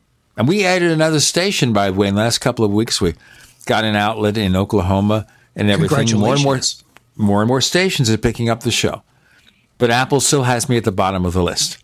So I have a $12.88 Walmart watch. Now, if I replace the battery at Walmart, it'll cost me $5.5. Now, if this watch lasts a year, that's fine. Yeah, that's a little over a bucky a uh, buck a month. That's right. Well, think about the Guess Watch. 10 years, say it cost me $75. That's $7.50 a year. So it was a little bit more reliable. On the other hand, you never know about these watches. This watch may persevere forever because I don't give it hard usage. I just stick it on my wrist and I look at it when I need to check the time, and that's it. I don't worry about notifications. I can barely see the calendar on it. It does say the proper date. No, it doesn't. The day is one day off because it's not sensitive to months. But I'm not going to bother changing the date every month. That's just a bother that I don't need to because I can barely see the date. If I don't know what day it is, you know, I'm in trouble. They can send me away. Well, you can also They're lining look up. on your computer. I could, of course. If I'm not near my computer, I can check on my iPhone or on my car. At least tell me the time. Won't tell me the date. Oh well. I didn't opt when I got that car for the fancy navigation system because they're far worse than Google Maps or Apple Maps. So now you know where I stand. Now you still have an Apple Watch, right, Jeff? I do, and and I and I still like my Apple Watch. Uh, what I found is that I don't use it very much for fitness tracking, which is kind of interesting because that's one of the big things Apple pushed with it. For me, it's a really great extension of my iPhone, and it's become my uh, my tool so that I can stay on top of important things, important notifications, without being obtrusive to everyone around me. So the types of notifications that I really, really want to see quickly, I send those to my Apple Watch. Everything else just stays on my phone. So if my wrist vibrates, I need to check it soon. If my phone vibrates, I need to check it in a little while. And uh, and it's great for all the quick reference things that I need to do. It's been incredibly convenient for all of that kind of stuff, but uh, but it's not my be all end all for fitness tracking. As a matter of fact, it stays on the charger until I leave my place for the first time every day. So, uh, like like today, it's been a busy day for me, and I've been sitting at my desk all day, and it's it's uh, it's late enough in the day that I'm not going to have any useful fitness tracking data off the watch because I still haven't put it on. In my case, I do exercise six days a week for maybe 20 minutes or so. I do sit ups, push ups, light aerobics. I use these cables that simulate weight training. So I do that every day, mm-hmm. six days a week. I don't worry about some kind of tracking thingamajob on my wrist. I just do it. I've been doing it that way for many years. I'm still here, so I guess It's- it's paying worked. off. Yeah, I mean, my last medical tests seem to show that I'm still going to live for a while. Excellent. It must be my alien DNA. Hey, you know, whatever advantage you have, t- run with it. Exactly. People think because I do a paranormal radio show, I must have alien DNA. Of course, I'd be curious to see how many of these Apple Watches Apple has sold. We hear all these third party estimates that maybe they've sold more in a couple of months than the rest of the industry in an entire year. And I'll go for that. But I just wonder why Apple isn't saying anything. Maybe they will during the next quarterly conference call with financial analysts, which is coming later in July. So we can always hope they will. They'll actually say That's something. the appropriate time for Apple to talk about the Apple Watch numbers. I, I think they will talk about Apple Watch numbers during the earnings report conference call because all Apple Watch sales have fallen in the quarter, the, or Apple Watch sales started in the quarter they're going to be discussing. But remember, Apple doesn't have to say anything because it's in a miscellaneous category. It's not going to be separated unless they volunteer that number. I also wonder why, during the last conference call, when we had a very small window of Apple Watch sales, nobody asked. You know, that's a really good question. I'm wondering if Apple is intentionally not offering up numbers like that, not because they aren't good, but because Apple wants to direct or control the message as much as possible. That's no surprise. They've always wanted to do that. But uh, by by taking out that number, exactly how many units have been sold, they're uh, they're they're taking more control over what the message will be. So somehow this is controlling the message? Sure, because they're giving us just the information they want us to have. And the and the big number should be, or at least I think from Apple's perspective, should be what's the revenue, what's what's the profit? Not did we sell X number of iPhones, did we sell X number of Macs? Now, of course, right now we are still getting iPhone and Mac and uh, sales numbers, but uh, but the, the the numbers, or excuse me, the the units numbers, but we're not getting as much of that information as we used to. So I'm wondering if Apple has been slowly recrafting the message that they give out during the earnings report and not giving us Apple Watch numbers means that they never have to take it away because we we've never had it to begin with. Apple Watch. Of course, now there's a published report claiming that the next Apple Watch will look very much like this one, but sport a better battery because somehow Apple's trying to save space in other areas. It's not as if battery technology is getting necessarily better. I do not subscribe to the theory that there'll be a FaceTime camera. For many reasons, FaceTime doesn't make a lot of sense. We have the better Jeff Gamet of the Mac Observer with us, and I'm going to leave Apple Watch for now until, or if I get one, maybe we'll do updates on the Walmart watch periodically. What I got for twelve dollars and eighty eight cents plus tax. This is the Tech Night Owl Live.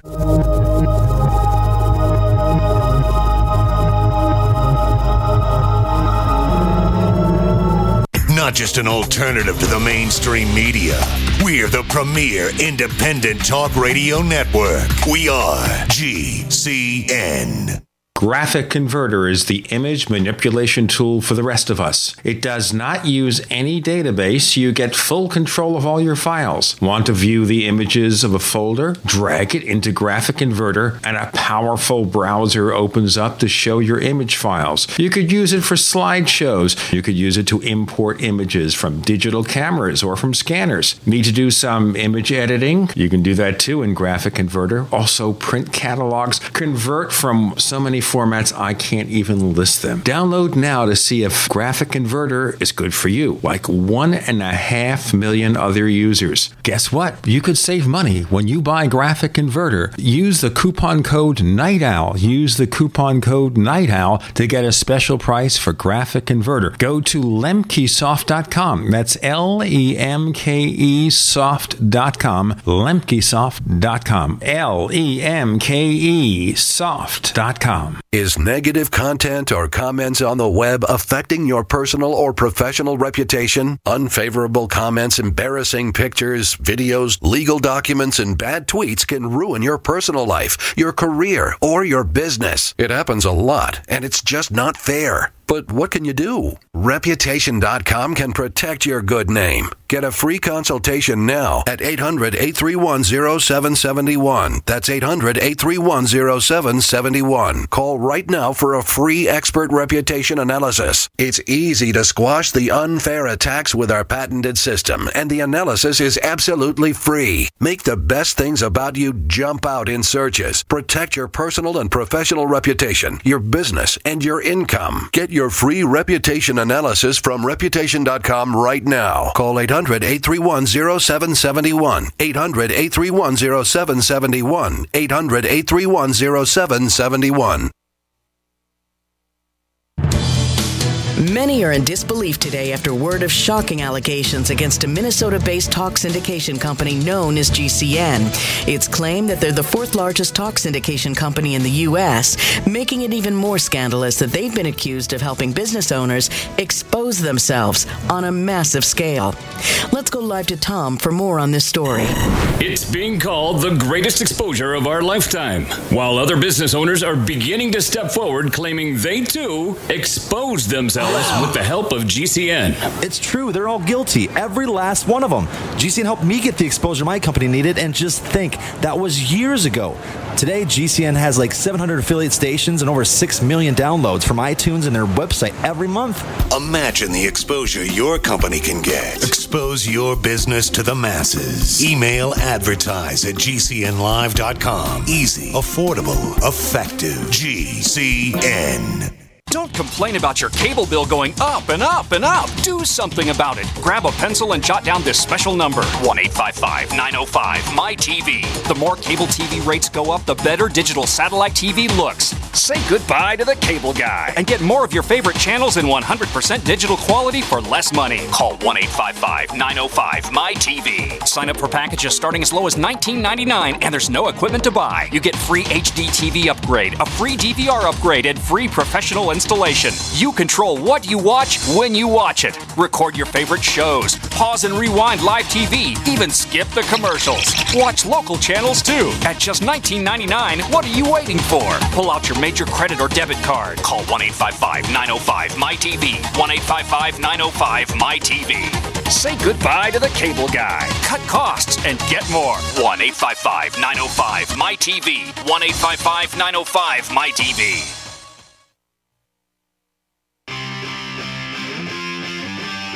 You never know what's going to happen next while listening to the Tech Night Owl live with Gene Steinberg.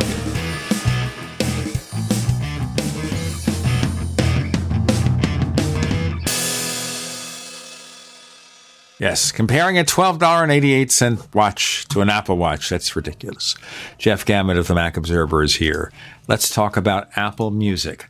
Now, Apple Music on Tuesday had kind of a staggered rollout because at what, 9 o'clock Pacific in the morning, there was an update for iOS 8.4 Yes. that had a new music app with a new icon, colorful icon, not as harsh looking, softer looking icon with the new feature. Mm-hmm. Okay, Beats One Radio comes in at 10 o'clock. By Mhm. 2 or 3 that afternoon, we got iTunes 12.2, Mm-hmm. which allows you to use Apple Music on a Mac or a PC. This fall, we're going to see Apple TV support and Android support. And I'm going to like to see how that works out, you know? I think it's going to work out well. And the reason I think it's going to work out well is because even though I'm seeing a lot of people complain about Apple Music already, and we're only a few days in, but Believe me, uh, the complaints will continue and get worse. yeah, it's it's just it's the way it goes. Now, for most people, they're going to sign up for Apple Music, they're going to love it, and that's that, and they'll be fine. There's tech pundits and people that are in our technology echo chamber that will complain about everything no matter what it is and they they simply won't be happy. And then there's people that are fans of other services and anything that's different from what they like is just garbage and so they'll complain about it.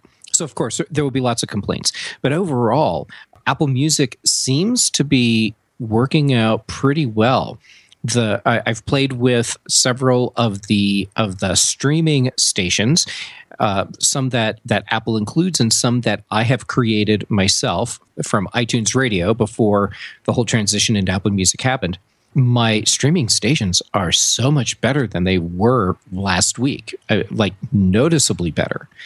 And then Beats One Radio, it's it's pretty cool I'm what I'm liking is that the the era when the DJ was like our personal guide through the music world that I mean that that's been lost for a really long time but Apple is bringing that back in a way with Beats 1 and I think that's really cool. Now, for a lot of people, that's just not what they like. They don't want to hear a DJ talking over music. They they aren't interested in behind the scenes info and trivia. They just want to hear songs. And and for those people, fine. Then don't listen to Beats One. But I think for a lot of people, this is going to be a really cool and an exciting new thing for them. And for some of us, it'll be a throwback to an era when when radio was king and I say that knowing full well that the the golden days of, of radio DJs were already fading when I was when I was a kid. Which wow, that's been a long time. Um, but anyhow, so with the popularity that I think Apple's going to get through uh, the the coming months, by the time they release the Android app then they're just going to be able to pick up even more momentum and move even faster with with Apple Music growth. I think what's going to drive that growth right now is the fact that it's inside Apple's ecosystem. So it's it's good, but there's a built-in user base. And I think Apple is totally going to take advantage of that. And good for them. They make it super easy to sign up for the free trial. You start music, if you haven't already signed up, you'll be taken to a very quick explanatory window. You choose the kind of membership you want. Nine ninety nine for a single person, fourteen ninety nine for up to six people. You sign up. They already have your credit card on file. Eight hundred million iTunes accounts, credit cards on file. So you don't have to do very much. Yeah, and I that's a think lot a of lot of people will just try it, especially after all the publicity about Taylor Swift and Apple not wanting to pay the royalties for the 90 day free trial period, and now they are. Some people are suggesting that after 90 days are over, Apple becomes the number one streaming service on the planet. It's possible. I mean, if you look at the number of credit cards Apple has on file, sure, that's a lot of people for a streaming music service. Now, whether or not all of the people that are signing up now stay signed up, that's a totally different story. So we'll have to wait three months and see what's happening. And keep in mind, the number of people that are signing up hasn't stayed static. So we had all the people that signed up on day one, and there's more people that are continuing to sign up. So that so that number is growing. And I think a lot of people have forgotten that there are people that will continue to sign up, and it wasn't just day one, and now we have a static number. Well, critics don't seem to really get that. This is an ongoing process. You will get the search the first day. And remember, Apple's iCloud servers were flaky that first day. There will be a search, then things will settle down, and then maybe with the next iPhone release, where people will join again because the release of iOS 9 and everything, and people will be mm-hmm. checking things out. Also, what kind of publicity they have. If Apple persuades more artists to have exclusives on Apple Music, you'll see it. Right now, you can't get the Beatles on there yet. They haven't made the arrangement with the Beatles yet. They have ACDC. They've never done streaming music, as far as I know. I, I'm pretty sure Apple Music is the first place ACDC has shown up like this. They're they're not big fans of the digital music market. Well, I found out because I never listened to her music before that I'm not a fan of Taylor Swift. But now you know. Yes, because all I hear is the same voice completely surrounded by echo. Her voice is deep into echo. It has this very distinctive sound effect, which is not a voice, it's a sound effect. Now, she may be just an absolutely marvelous singer and songwriter, but all the songs I heard sounded exactly the same. It was like one song sung with different rhythms, a little bit change in the rhythms. That's pop music these days, very loud, no subtleties, and she fits the mold. As I said, she appears to be a mm-hmm. smart business person. Possibly Yes. she's a lot more talented than we know because she's not really singing other kinds of music. And I give you that example of Lady Gaga. Now, Lady Gaga has got a great voice. She will get away from the pop stuff and sing very traditional pop music with people like Tony Bennett, and she's great. Yes. She actually has a great singing voice, and she looks great doing it. And we see someone there who can sing head and shoulders above most of these so called pop divas. I don't know about Taylor Swift. I, you know, I wouldn't even know a Taylor Swift song if I heard it. So you would have to tell me that's what I'm listening to. At least the Beatles I knew. Yes. Yeah, and there, there's a lot of bands out there that I'll recognize, but uh, but I, I wouldn't recognize any of Taylor Swift's work. But but I do agree that I think she's a very savvy business person, and uh, and I and I think that she felt that she was genuinely helping other artists with her open letter to Apple, although it certainly helped her too. Uh, uh, but I, I, I've seen some people saying that they think that Taylor Swift did all of this just as a publicity stunt and a way to manipulate Apple. And my Jedi instincts are telling me that's not the case. Let me just say that's something that we mentioned on last week's show. We had Josh Centers from Tidbits, and he was suggesting, maybe not so seriously, that it was some kind of conspiracy. It was a put up job. I don't know. I do know that when you're talking about entertainment, there's a lot of marketing going on. They're trying to sell a product, and it could not have come at a better time. The week before the launch of Apple Music, suddenly everybody's focusing on Apple Music. You couldn't pay for that publicity. No, you can't pay for that publicity, but it also works out really, really well for Taylor Swift and the message she wanted to get out. If you're really smart, you drop that sort of message when it's going to do the most for you. And I think that's exactly what she did. I, uh, I don't think there was any conspiracy here. I, I think it was a smart businesswoman who, or business person, that knew exactly what they were doing, and uh, and so they dropped their their little bomb at the right time so that it benefits other artists as much as possible, and got them a little something out of it too. She doesn't have to worry where the next paycheck is, but a lot of artists do. And many artists will have one hit recording in their entire recording career. They get it one time. But if that time happens during the time when many people are using the free trial of Apple Music, they're missing out on money. That's not going to happen again. Music is not something that just persists year after year, except if you're an established artist. It's very cyclical. It may come at one time only in your entire life, never to repeat itself. And if that happens at the wrong time, such as the launch of this new service, they're losing out. I don't know on how much money, what, two tenths of a cent per track, but when you multiply that by millions of plays, it can add up a bit. We have Jeff can. Gamet of the Mac Observer. I'm Gene Steinberg. You're in the Tech Night Owl Live.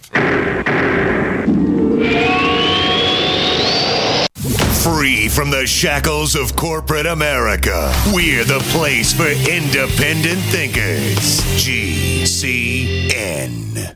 Do you need a website? Well, you can get a great deal on hosting services with Namecheap's legendary coupon code. They're offering substantial hosting discounts on shared hosting, business hosting, VPS hosting, reseller hosting, and even dedicated servers. Namecheap is preferred by millions. It's backed by a money back guarantee. Use the coupon code LEGENDARY to cash in on the special deal at namecheap.com, namecheap.com. First came Attack of the Rockoids, and it was a critically acclaimed success. And now there's The Coming of the Protectors. A former military intelligence man is contacted by a space woman in a dream, a dream that turns out to be a nightmare because evil forces on her distant planet are planning to conquer the Earth. This is gripping science fiction of the classic kind. Attack of the Rockoids and The Coming of the Protectors. Find out more at rockoids.com. That's rockoids, R O C K O I D S.com. We live in a complicated society. Stressful issues are always popping up. Have you ever been treated unfairly by someone? Have you ever been overcharged for a repair? Have you ever signed a contract or a document worried about identity theft? How many times have you been in those unique situations where you just wanted to call an attorney to find out if you're right or wrong or what your legal rights are? But every time you think about calling an attorney, what do you think about first? That's right. Who do you call and how much will it cost? Our friends at Legal Shield have found a solution. With a nationwide network of 6,900 attorneys who average 19 years of experience, Legal Shield's law firms take over 40,000 calls per week helping their members. For less than $20 per month, you can have access to Legal Shield on everything from the trivial to the traumatic. Let Legal Shield stand up for your rights at lsprotection.com. That's lsprotection.com or call 855-340-SAVE, 855-340-7283. Results will vary from case to case. Welcome back to the Tech Night Owl Live, where you never know what's going to happen next. And now, here's Gene Steinberg.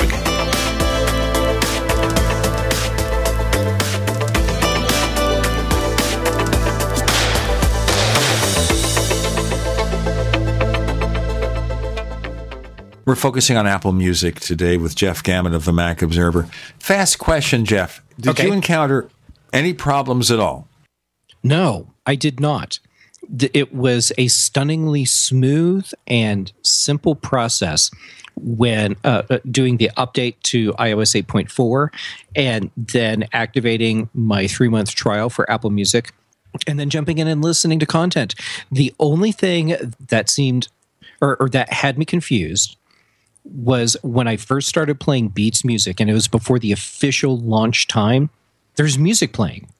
And I thought, oh, Beats music isn't actually live. So what they did was they went and started pulling music from my own library, and they're just playing that, you know, so it's just like an iTunes playback thing until the station starts. No, it turns out they really were playing music. It's just uh, by coincidence a song that I had in my music library. So now people know that that uh, I have Brian Eno's uh, music for airports in my music library. It wasn't until later on when I realized, wait, there's people talking and I could hear the engineers as they were doing the last minute stuff ahead of the of, of the official start that I knew I was listening to a live stream. Okay, so that's not even a problem with the service. It's just a funny coincidence that I thought music from my library was playing before the station really started. But it's been fine for me. I haven't had any of the problems that other people are experiencing with uh, with iCloud Music Library messing up their libraries. But I didn't turn that on, and, uh, and so you avoided the problem. Yes, I avoided the problem, and and it wasn't by design. It was just that I, I wanted to play with components in Apple Music individually, so I hadn't gotten to the point yet where I was going to start messing around with iCloud Music Library. So I'm just going to leave that alone for now, and they can fix it, and then I'll go back and play with that part. Are you aware of the kind of problems people are reporting? What have you heard? What, what I've heard is that a lot of people are seeing all of the metadata from their music library, meaning the album art, the artists, the uh, the album name, times, dates, all of that kind of stuff that that's just attached to each individual song so that everything gets grouped properly. That's getting scrambled and mixed up with other songs in their libraries. So you'll see album art, but the songs that are in the album aren't the ones that the album art is for. You go to play a song, and the song you think is going to play is not what you end up hearing. So people are having problems like that. They're also having problems where music in their iTunes library is getting duplicated. I've heard people saying that they'll see the same song two or three times in their library. And I heard someone, and I haven't been able to, to find this person to verify it myself, but I heard someone said that they had a single track duplicated 16 million times in their iTunes library, and now they can't launch iTunes. So, so take that one with a grain of salt because I haven't been able to verify it. But the others, where there's a few songs duplicated, yeah, that's really happening. I have one instance, and I don't know what we could call this, but I have one instance of scrambling which has nothing to do with Apple Music. It does have a lot to do with something that must have happened that one day, which is I bought the album That's Why God Made the Radio, which was kind of like a Beach Boys reunion and everything where Brian Wilson and Mike Love are playing in the band again. Uh huh. And I found that every track was duplicated. Okay? Interesting. Okay. I didn't buy it twice. I bought it once. I was charged for it once, but I got two copies of everything. Now, when I look at iTunes, it does say purchased and duplicate. I can always hope that it will know that I have one copy and therefore I don't need another copy. But Yeah. I've been reluctant to touch it. Okay, so here's my advice take the duplicates, drag them out of iTunes, put them in a different folder so you have copies. Then you can delete the duplicates out of iTunes. And if you end up losing the music at some point, you have that backup in a, in a folder. But I don't think you're going to lose the music. I've seen duplicates come up in the past like that, and I get rid of one set and I'm fine. Well, the thing is also, you can download it again. And you can download it again. Right. Apple's not stealing it from you. The other issue, of course, is the integration between iTunes Match and Apple Music. That can be a little troublesome. That's confusing for a lot of people right now. Yeah, uh, the the whole iTunes match into into Apple or excuse me iCloud Music Library is confusing a lot of people because they're having a really hard time telling the difference between the two, and uh, and the bottom line really is that if you're using iTunes Match, what it's doing is it's taking music that you have ripped from your own CDs and uploading it to Apple servers and then and then music that you've purchased it's referencing that also. And the one thing it does do, if it matches your music with something in Apple's music library, it gives you that version, even Right. if it's a better version at 256K. Most Right. of the time, I say most of the time because I look right now, I'm looking at Apple Music and I have iTunes Match, and pretty much most of it is, is good. But occasionally I run into a track It does not match. Unaccountably, it will not match that track. And I've never been able to figure out why. One of the most famous examples, by the way, is she came in through the bathroom window from the Beatles' Abbey Road album. That's always been that way. It never matches. That's really kind of screwy. It really yeah, that is screwy. Yeah. All right. Now, the big difference when you move over to iCloud Music Library for the average user is that all the music that's getting uploaded, regardless of the source, meaning you could have purchased it from iTunes or you could have ripped it from your own CDs, people are finding that all the content is now getting wrapped with uh, digital rights management copy protection. So even your own songs that you rip from your own CDs that aren't part of iTunes uh, music store are getting DRM applied to them. Now, I haven't been able to test this myself, but this is what what a lot of people are saying, and uh, and and people that know what they're talking about. So, now, I, I understand certain issues when you're renting music, but if this is music you own, you bought it either from iTunes or somewhere else, mm-hmm. and you mm-hmm. want to play it on other devices, Apple can't stop you. On the other hand, maybe that's only the version in this one copy of iTunes that is connected to the Apple Music system. Maybe if you're on another Mac that's not using Apple Music, there wouldn't be a problem. I don't know. Has that been checked? Uh, I believe a couple people have taken songs to other computers and found that they're getting copy protection warnings and can't play this pl- play the tracks. And I have a theory or a hypothesis as to why this is happening. And I think that Apple was pushed into doing this by the record labels as a way to help minimize the uh, the potential loss of revenue to the same song being played multiple places, but only getting royalties from one point. Right, but what happens if you already own that music? Well, that's the crappy part because now it's wrapped in DRM or copy protection. And if you aren't paying for an Apple Music subscription, you're locked out of that music unless you have a backup. Well, I think then that's grounds for class action lawsuit oh, because Apple I, doesn't have a yeah. right to do that. They have a right to protect the content on Apple Music because that's right. part of their contract. They do not have the right to protect the music I already own. Right. And my guess is that when Apple agreed to to this term, and keep in mind, I don't know that this is what happened. This is all my hypothesis. My guess is that Apple agreed to the terms, knowing full well that there'd be a class action lawsuit before too long, and that ultimately the courts would say, yeah, you can't have copy protection like that. Apple gets what they want, which is to have all all of this music from these labels that they wouldn't have otherwise had, and then in the end they don't have to put the copy protection on it. That that's my guess. Guess this: we have Jeff Gamet of the Mac Observer. We're talking about Apple Music, the good, the bad, and the ugly. Some of the curious aspects of it that need to be explained. I'm Gene Steinberg. You're in the Tech Night Owl Live. Neighbors, are you tired of dealing with a slow web hosting provider? Well, check out A2 Hosting and their screaming fast Swift server platform. They even have SSDs that load pages 300% faster than the competition. Ready to give your site a speed boost? Well, tell you what, neighbors, head on over to a2hosting.com. That's A2, that's number two a2hosting.com. Check out their Prime hosting account. And get this, neighbors, they're even giving you an exclusive 25% off discount for all our listeners. 25%.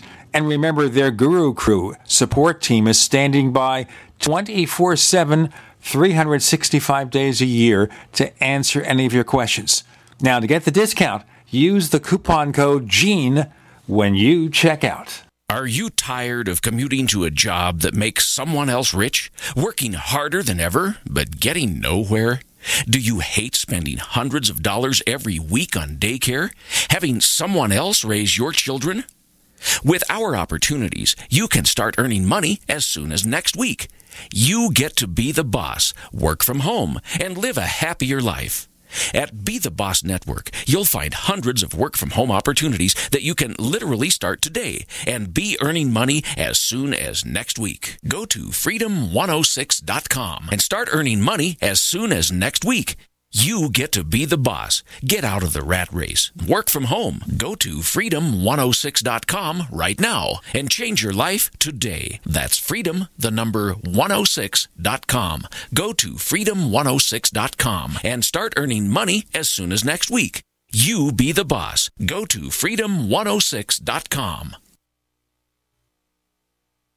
Ouch! My back is out again. Hi, Dr. Ortman with Wellspring Spinal Care. If you're experiencing neck, mid, or lower back pain, this information is for you. One of the complaints that I hear is patients receive their typical adjustment, only having to repeat them as the pain returns. Putting the bones back in place is only half of the battle. At Wellspring Spinal Care, we have the entire solution. We use the NUCA approach, utilizing three dimensional x rays and gentle touch technology to deliver specific correction. We then design a custom nutritional supplement program which provides essential nutrients targeting the areas of concern. With a NUCCA approach and proper nutrition, you'll be on your way to a faster and more permanent recovery. To get you on the road to wellness, visit drortman.com. That's Dr. O R T M A N.com or call us today 952 303 9124. That's 952 303 9124. Wellspring Spinal Care, chiropractic done right.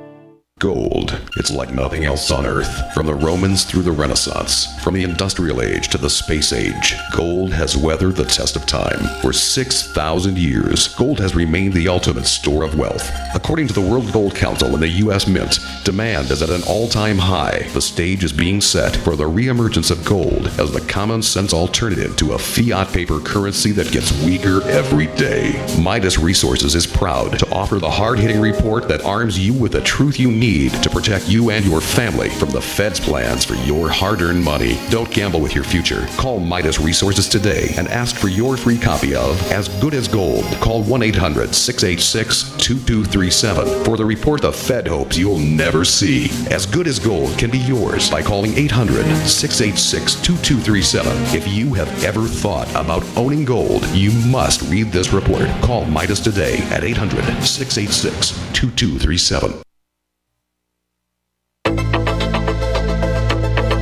We'd like to hear from you.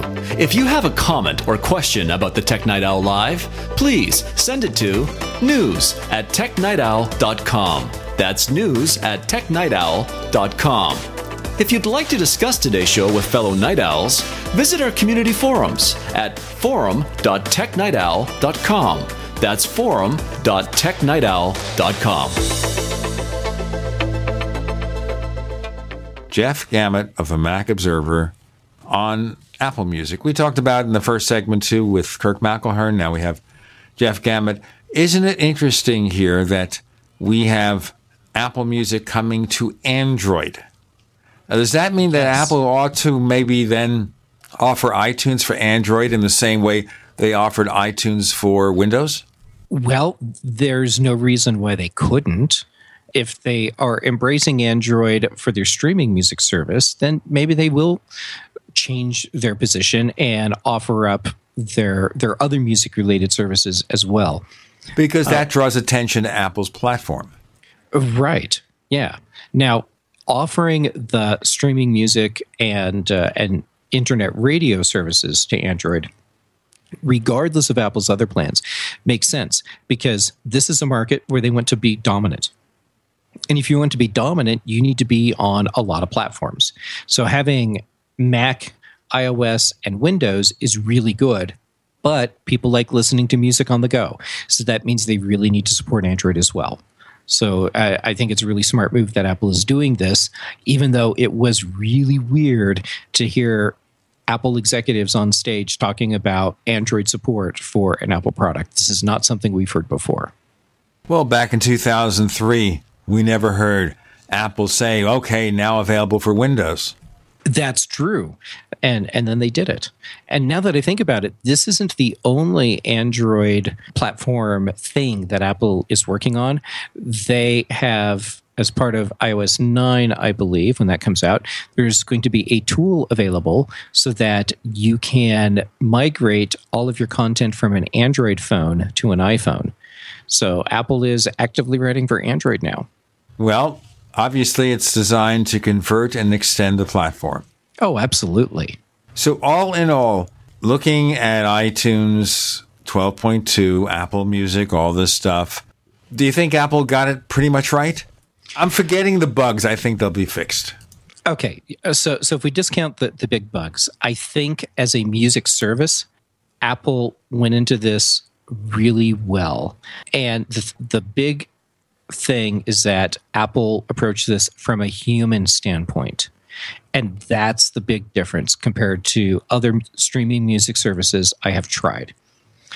Uh, listening to what, to what Apple is doing, because they have people curating these playlists, it just feels better. It feels human. It doesn't feel sterile. A lot of times when I listen to other services like like like uh, Pandora, that's the one that I've listened to for a long time. It just it, it was okay but that was that was all I could say about it. It, it was okay. It it worked. It was fine. But when I'm listening to streaming content through through Apple Music, I feel more like what I'm listening to is a playlist that someone put together for me after sitting down with me over drinks. They're like, "Oh, you like this band? You like this band? Oh, you might like this band too, and you like this kind of music? Maybe this too." And they're putting everything together in a way that just works so much better for me. I've been really impressed with the music curation. Now, this is very interesting here. According to a New York Times review of Apple Music, it is not true that other music services don't have some level of human curation. Yeah, that's true. But uh, they're not getting it the way Apple is. I, I'm really impressed with the differences between the way Apple is handling this compared to their competitors. I, you can hear the difference. Apple Music. Okay, give it a try. You can also turn off auto renew if you are sure 100% or on the fence about renewing it for $9.99. Because for free for 90 days, what do you lose? Right. Yeah, it's it's totally worth trying out. My guess is that Apple wanted the 3-month trial because that's plenty of time for someone to get into a routine where listening to Apple Music becomes habit and they're not going to switch after three months. And the, the other thing to bear in mind also is that it mm-hmm. gives Apple 90 days to fix problems. So people will remember how it works in September, but maybe a glitch in July will be forgotten. Sure. Yeah, that that's definitely a possibility as well.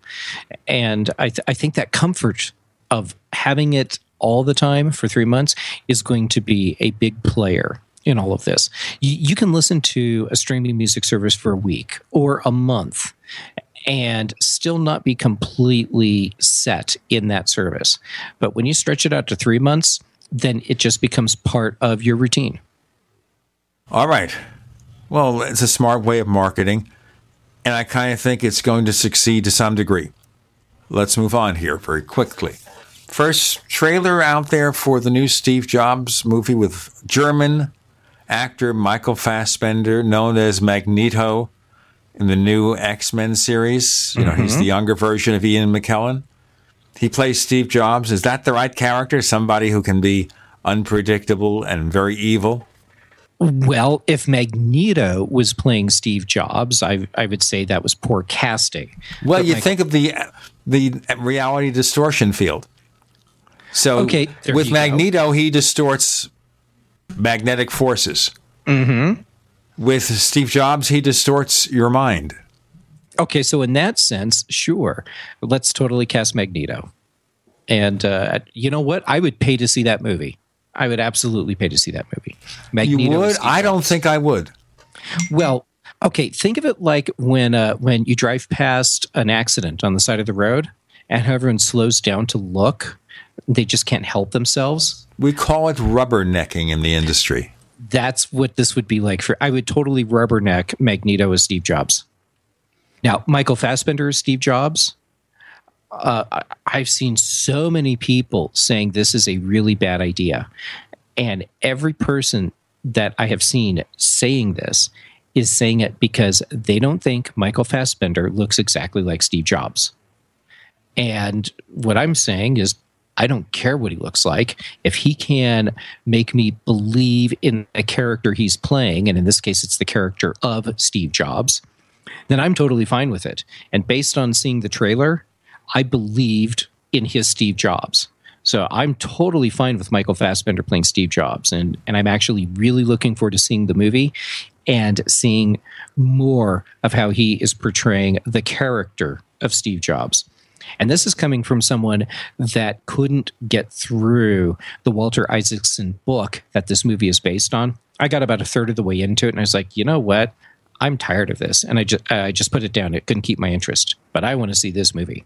Well, also a lot of what an actor does is the feeling, if not the look. Like, Yeah. let me give you an example here. Could you imagine Sir Anthony Hopkins playing Richard Nixon? But he did in one movie. Let's get into that in a moment. More to come. By the way, we have Tech Night Owl Plus for you at plus.technightowl.com, P-L-U-S.technightowl.com. The main feature is the ad-free version of this radio show, higher quality audio for a modest monthly, annual, or five-year subscription rate. Plus.technightowl.com. More with Jeff Gamet of the Mac Observer on the other side. Not just an alternative to the mainstream media. We're the premier independent talk radio network. We are GCN. More and more people are discovering the incredible benefits of alkalizing the body, and there's no better product for it than AlkaVision Plasma pH Drops. Packed with a powerful combination of the most alkaline minerals and compounds, just a few drops in water will rid your body of harmful waste and give you more vibrance and vigor than you've had in years. Now buy two bottles and get $10 off your order. Call 800 518 7615 or visit alkavision.com. Alkalize your body, supercharge your health at alkavision.com. Genesis is defined as an origin, creation, or the beginning. Genesis Communications Network began with the mission of providing you with the kind of compelling content you're listening to now. And at GCNlive.com, you'll find a free archive of our nation's history, narrated by GCN hosts, explored, shared, and passed down to future generations. GCN is the future of talk radio, but we should always strive to learn from our past. Together, we are GCNlive.com. GCN. If you're worried about your health and you're tired of the nasty side effects of harsh drugs or antibiotics, then look no further. Supernatural Silver is the answer. Supernatural Silver is a powerful immune system enhancer that can be used every day to help keep you healthy and well with none of those nasty side effects. It's extremely safe for use internally as well as topically. And Supernatural Silver is hundreds of times more effective than colloidal or ionic silver. It is perfect for use in the sinuses, eyes, ears, and on any wound or skin issue. Supernatural Silver is also extremely effective when taken orally and can help fight off bacteria, viruses, and mold that may be overwhelming your immune system. Go to supernaturalsilver.com, supernaturalsilver.com, and use the promo code SILVER2015 for 30% off of your entire order and give yourself and your loved ones a fighting chance with Supernatural Silver. Don't complain about your cable bill going up and up and up. Do something about it. Grab a pencil and jot down this special number. Call 1 888 379 MyTV. The more cable TV rates go up, the better digital satellite TV looks. So, disable the cable and get more of your favorite channels in 100% digital quality for less money. Call 1 888 379 MyTV right now to sign up for packages starting as low as $19.99 and up to four rooms. And there's no equipment to buy. That includes your free HD TV upgrade, your free DVR upgrade, and your free professional installation. And the best part, the pristine digital picture and sound. Call 1 888 379 MyTV. So, what are you waiting for? Pull out your major credit or debit card. Call 1 888 379 MyTV. 1 888 379 MyTV. Disable the cable, cut costs, and get more. Call 1 888 379 MyTV. 1 888 379 MyTV. At 30dayfoodsupply.com, two of our top priorities are providing quality food at a reasonable price and protecting your security. When you call 800-700-2184, we will never record your phone call and never ask for your personal information, like how much food you have stored or where you keep it. We'll also never store your credit card information and email address on a computer. Your email address will never be shared or sold. We'll never limit the number of boxes you can purchase. We'll never use outside packers or use relabeled food from another company. Our meals are naturally high in fiber, carbs, and protein, and everything is packed with oxygen absorbers and mylar pouches under our direct supervision at our plant in Oregon. Oregon Trail Foods and 30dayfoodsupply.com keep prices low by buying directly from their producers in Oregon and then passing the savings on to you. Call 800-700-2184 and purchase our 30-day 90-serving emergency food supply for only $99 and $10 ships your entire order to the lower 48. Visit our website 30dayfoodsupply.com or call 800-700-2184. That's 30dayfoodsupply.com at 800-700-2184. What are you listening to? The Tech Night Owl Live with Gene Steinberg. What's going to happen next? You never know.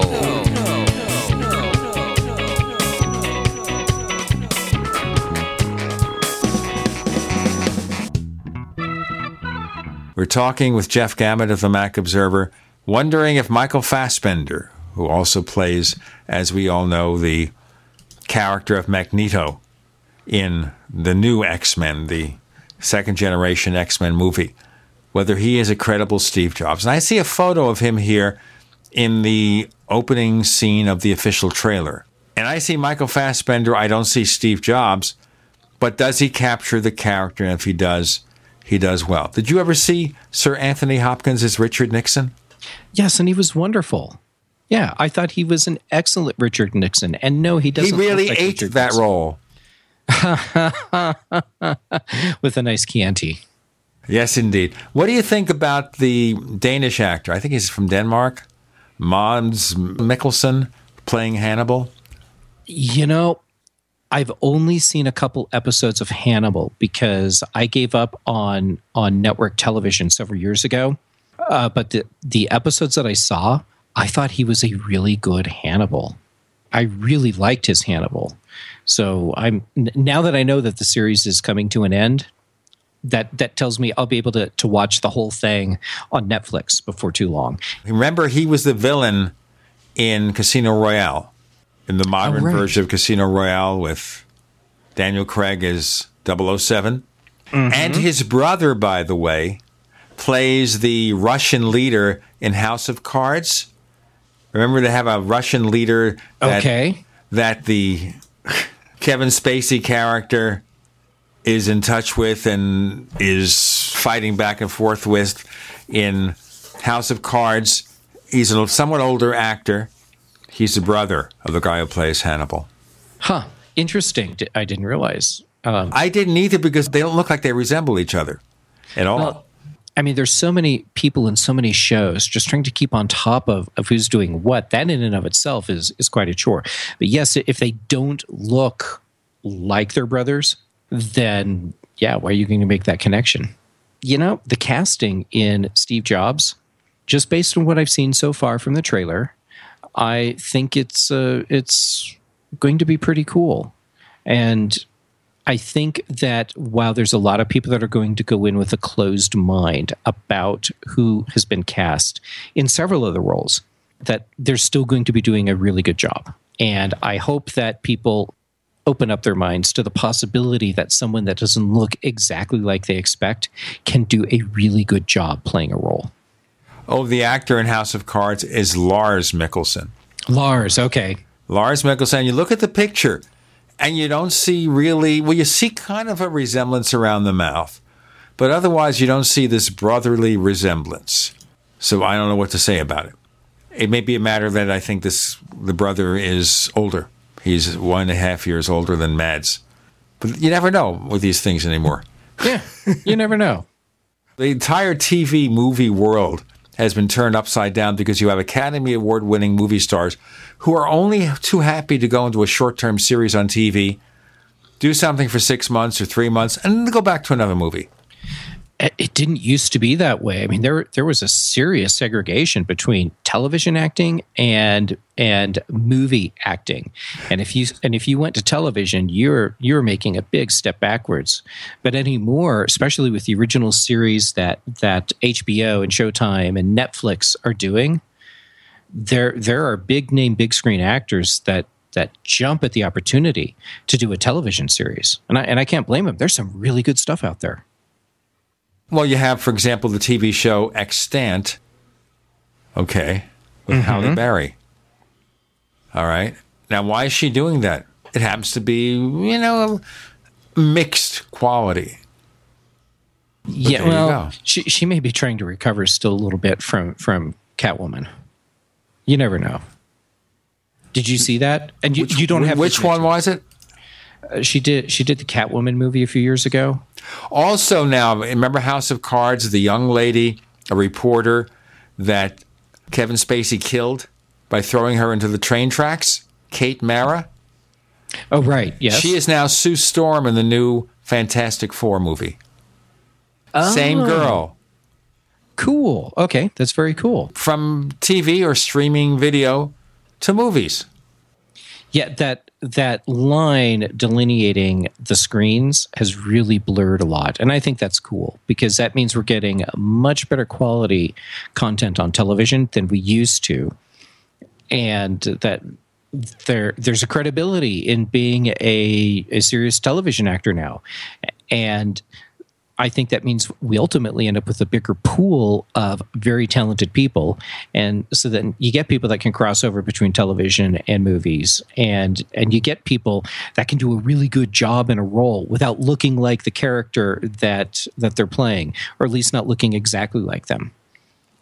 And- going back to Michael Fassbender, put a black mock turtleneck on him. I know he's supposed to be the Steve Jobs character because now you've given me the visual cue, and uh, and that means that whatever he says is not suddenly out of context, and then he can just bring the character to life for me. And that that's what I was seeing in the trailer. He was bringing that character to life, and I liked it.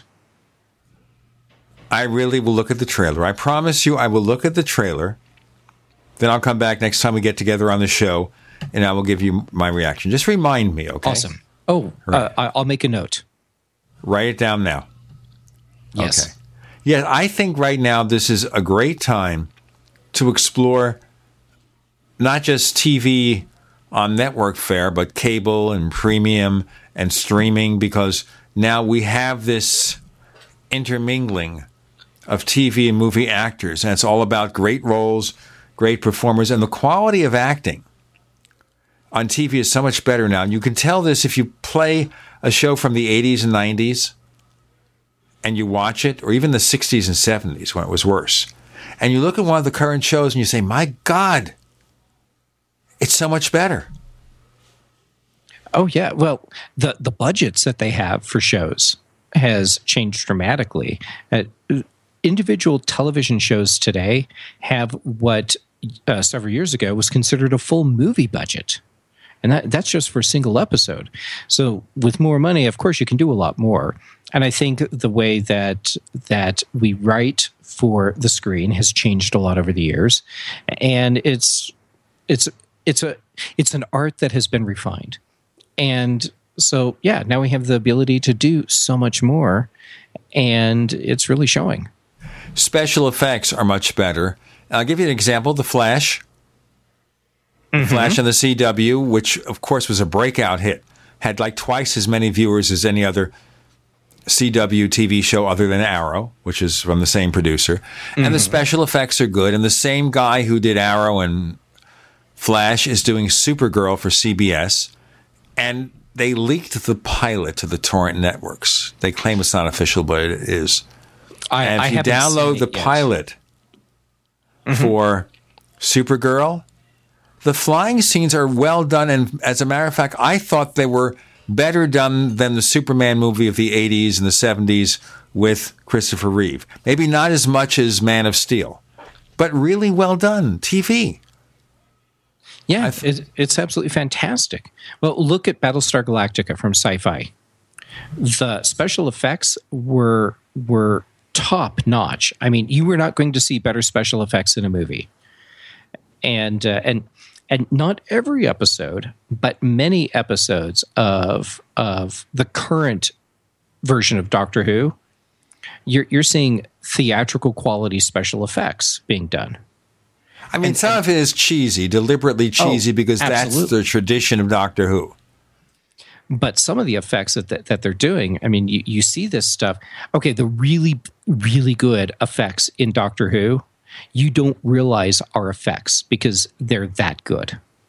And, uh, and and I think that's awesome. I love that we're getting television shows that are that have such high production qualities that except for the fact that they're shorter time wise, they could be full movies.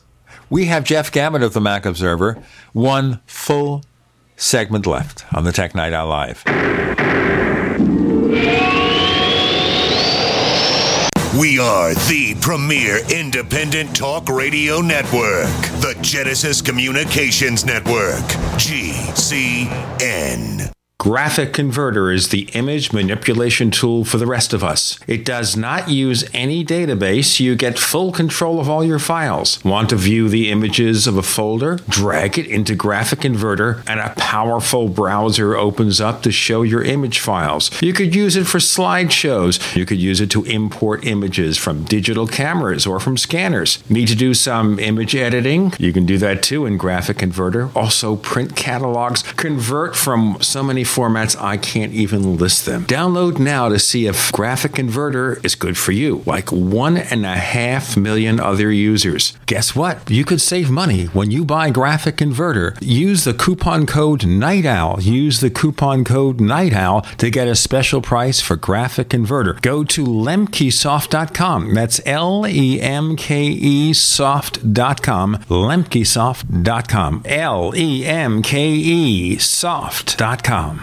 It's very easy to be a criminal. All you need to burglarize a home is one simple household tool a pair of scissors. If your home security system can be compromised by a criminal using scissors, then you're making it easy for them. Almost every home security system, even those sold by big name companies, has a weakness the phone line. You shell out 1500 bucks, get locked into a long term contract, and think you're safe. But a burglar can destroy your alarm in seconds with one snip. And when a burglar cuts your phone line, you're defenseless. SimpliSafe Home Security is the smarter choice. Built by Harvard engineers, SimpliSafe uses a wireless connection to call the cops. Scissors can't cut it, and that means your home stays safe. 24 7 professional monitoring is under $15 a month with no contract. SimpliSafe Home Security keeps you safer than the other guys for half the cost. Protect your home with the alarm you can trust. SimpliSafe. Go to simplisafedefense.com now for an exclusive 10% offer. That's simplisafedefense.com. Quantitative easing, unemployment at depression levels, Europe financial system falling apart, China getting out of U.S. treasuries. At the end of 2008, the time of TARP, the national debt was at 11 trillion, gold trading around $850 per ounce. Close to 2012, the national debt exceeded 16.4 trillion, gold doubled to $1,600 per ounce. The 20 trillion threshold for the national debt is inevitable. Politicians in Washington have a ferocious appetite for spending and stimulus. What's worse, a printing press to finance. A hundred years ago, we had a gold standard to limit this madness, but now you have to adopt your own gold standard. Don't be fooled with paper promises. Get Midas Resources 10 Reasons to Buy Gold free by calling 800 686 2237. Understanding the gold and silver market may be the only insurance you could have to avoiding the next economic crisis. Call 1 800 686 2237 and order your free copy. Again, that's 800 686 2237. At 30dayfoodsupply.com, two of our top priorities are providing quality food at a reasonable price and protecting your security. When you call 800-700-2184, we will never record your phone call and never ask for your personal information, like how much food you have stored or where you keep it. We'll also never store your credit card information and email address on a computer. Your email address will never be shared or sold. We'll never limit the number of boxes you can purchase. We'll never use outside packers or use relabeled food from another company. Our meals are naturally high in fiber, carbs, and protein, and everything is is packed with oxygen absorbers and mylar pouches under our direct supervision at our plant in Oregon. Oregon Trail Foods and 30dayfoodsupply.com keep prices low by buying directly from their producers in Oregon and then passing the savings on to you. Call 800-700-2184 and purchase our 30-day 90-serving emergency food supply for only $99 and $10 ships your entire order to the lower 48. Visit our website, 30dayfoodsupply.com or call 800-700-2184. That's 30dayfoodsupply.com at 800-700-2184. What's going to happen next? You never know when you're listening to the Tech Night Owl live with Gene Steinberg.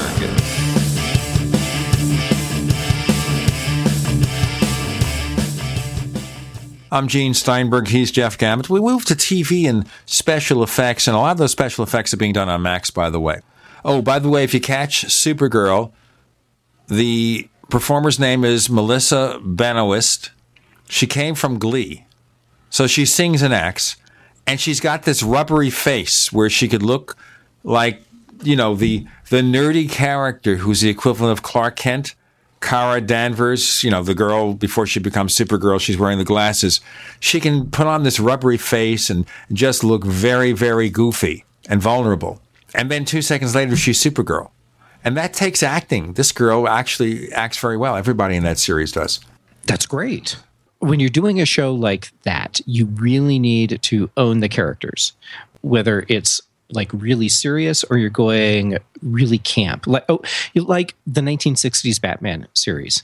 that they owned those characters, but they but they were totally camp, and it worked because they they were willing to really invest in their themselves in what they were doing, and it's the same thing with something like Supergirl. You they're doing this as like a serious show, and you really have to own what you're doing, or or people are not going to buy it.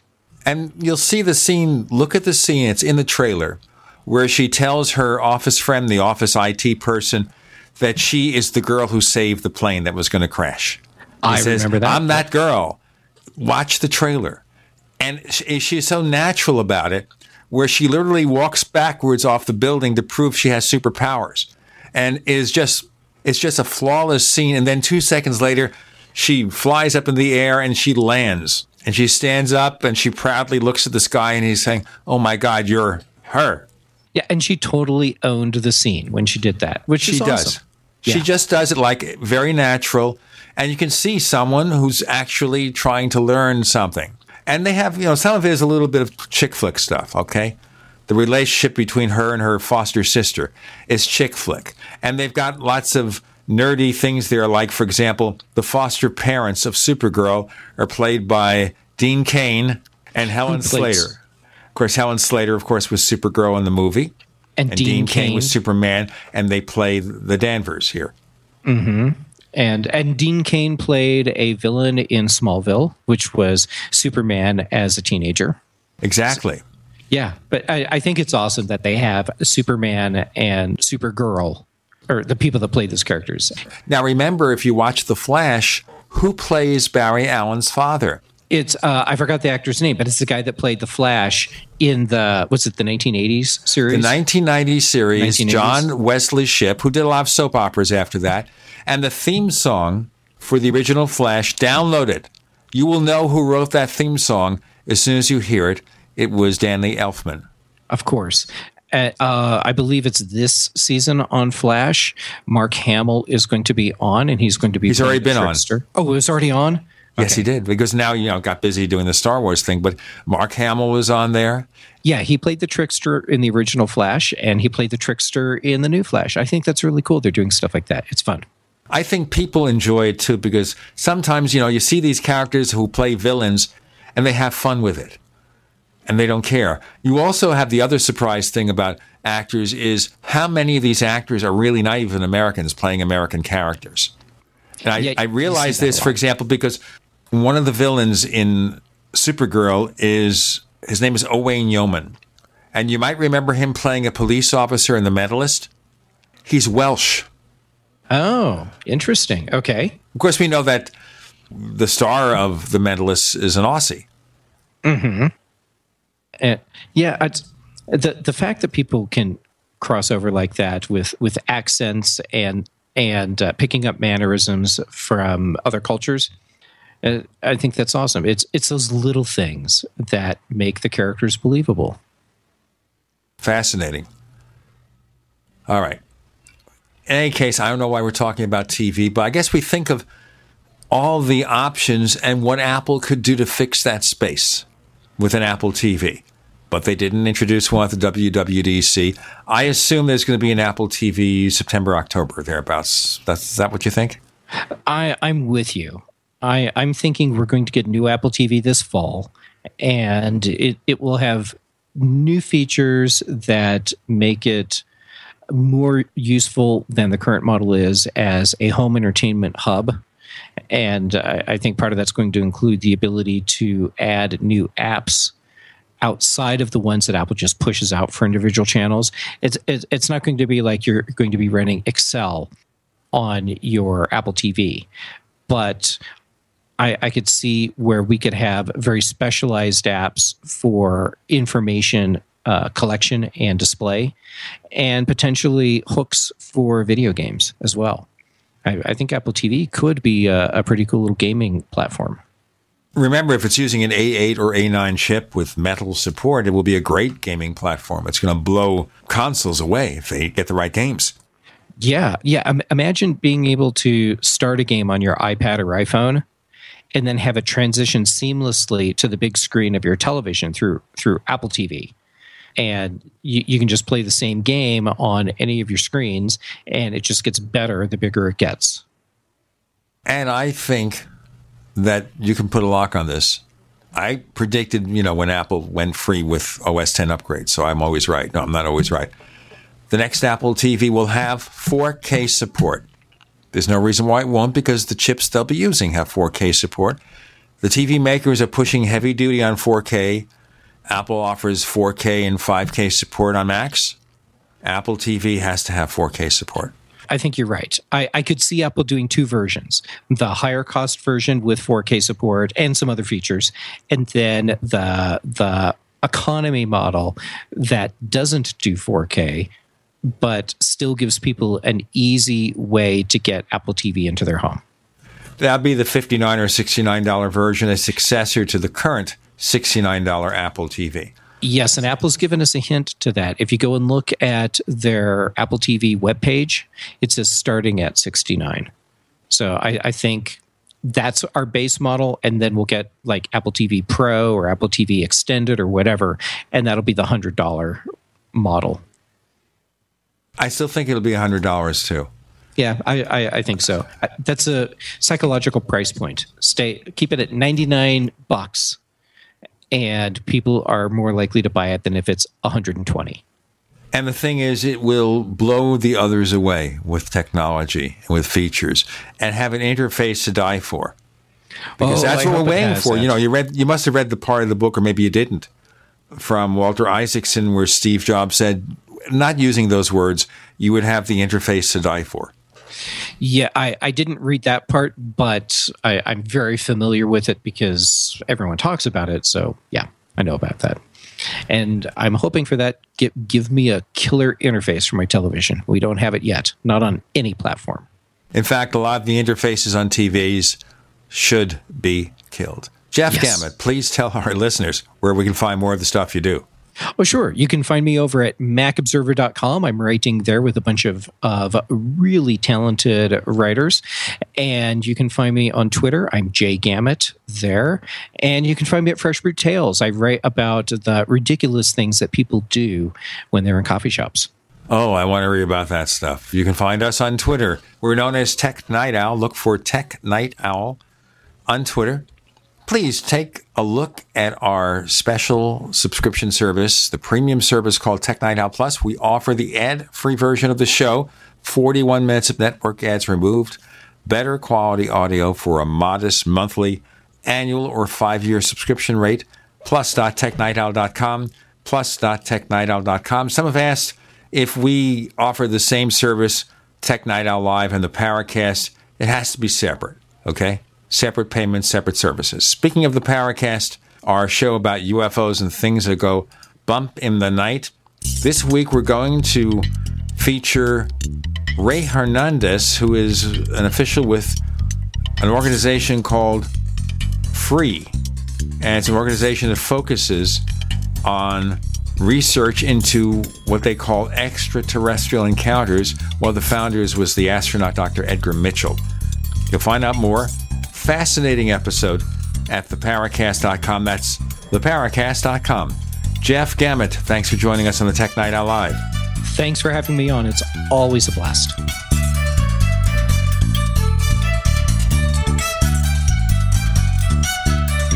The Tech Night Owl Live is a copyrighted presentation of Making the Impossible Incorporated. We'll be back next week, same bat time, same bat channel.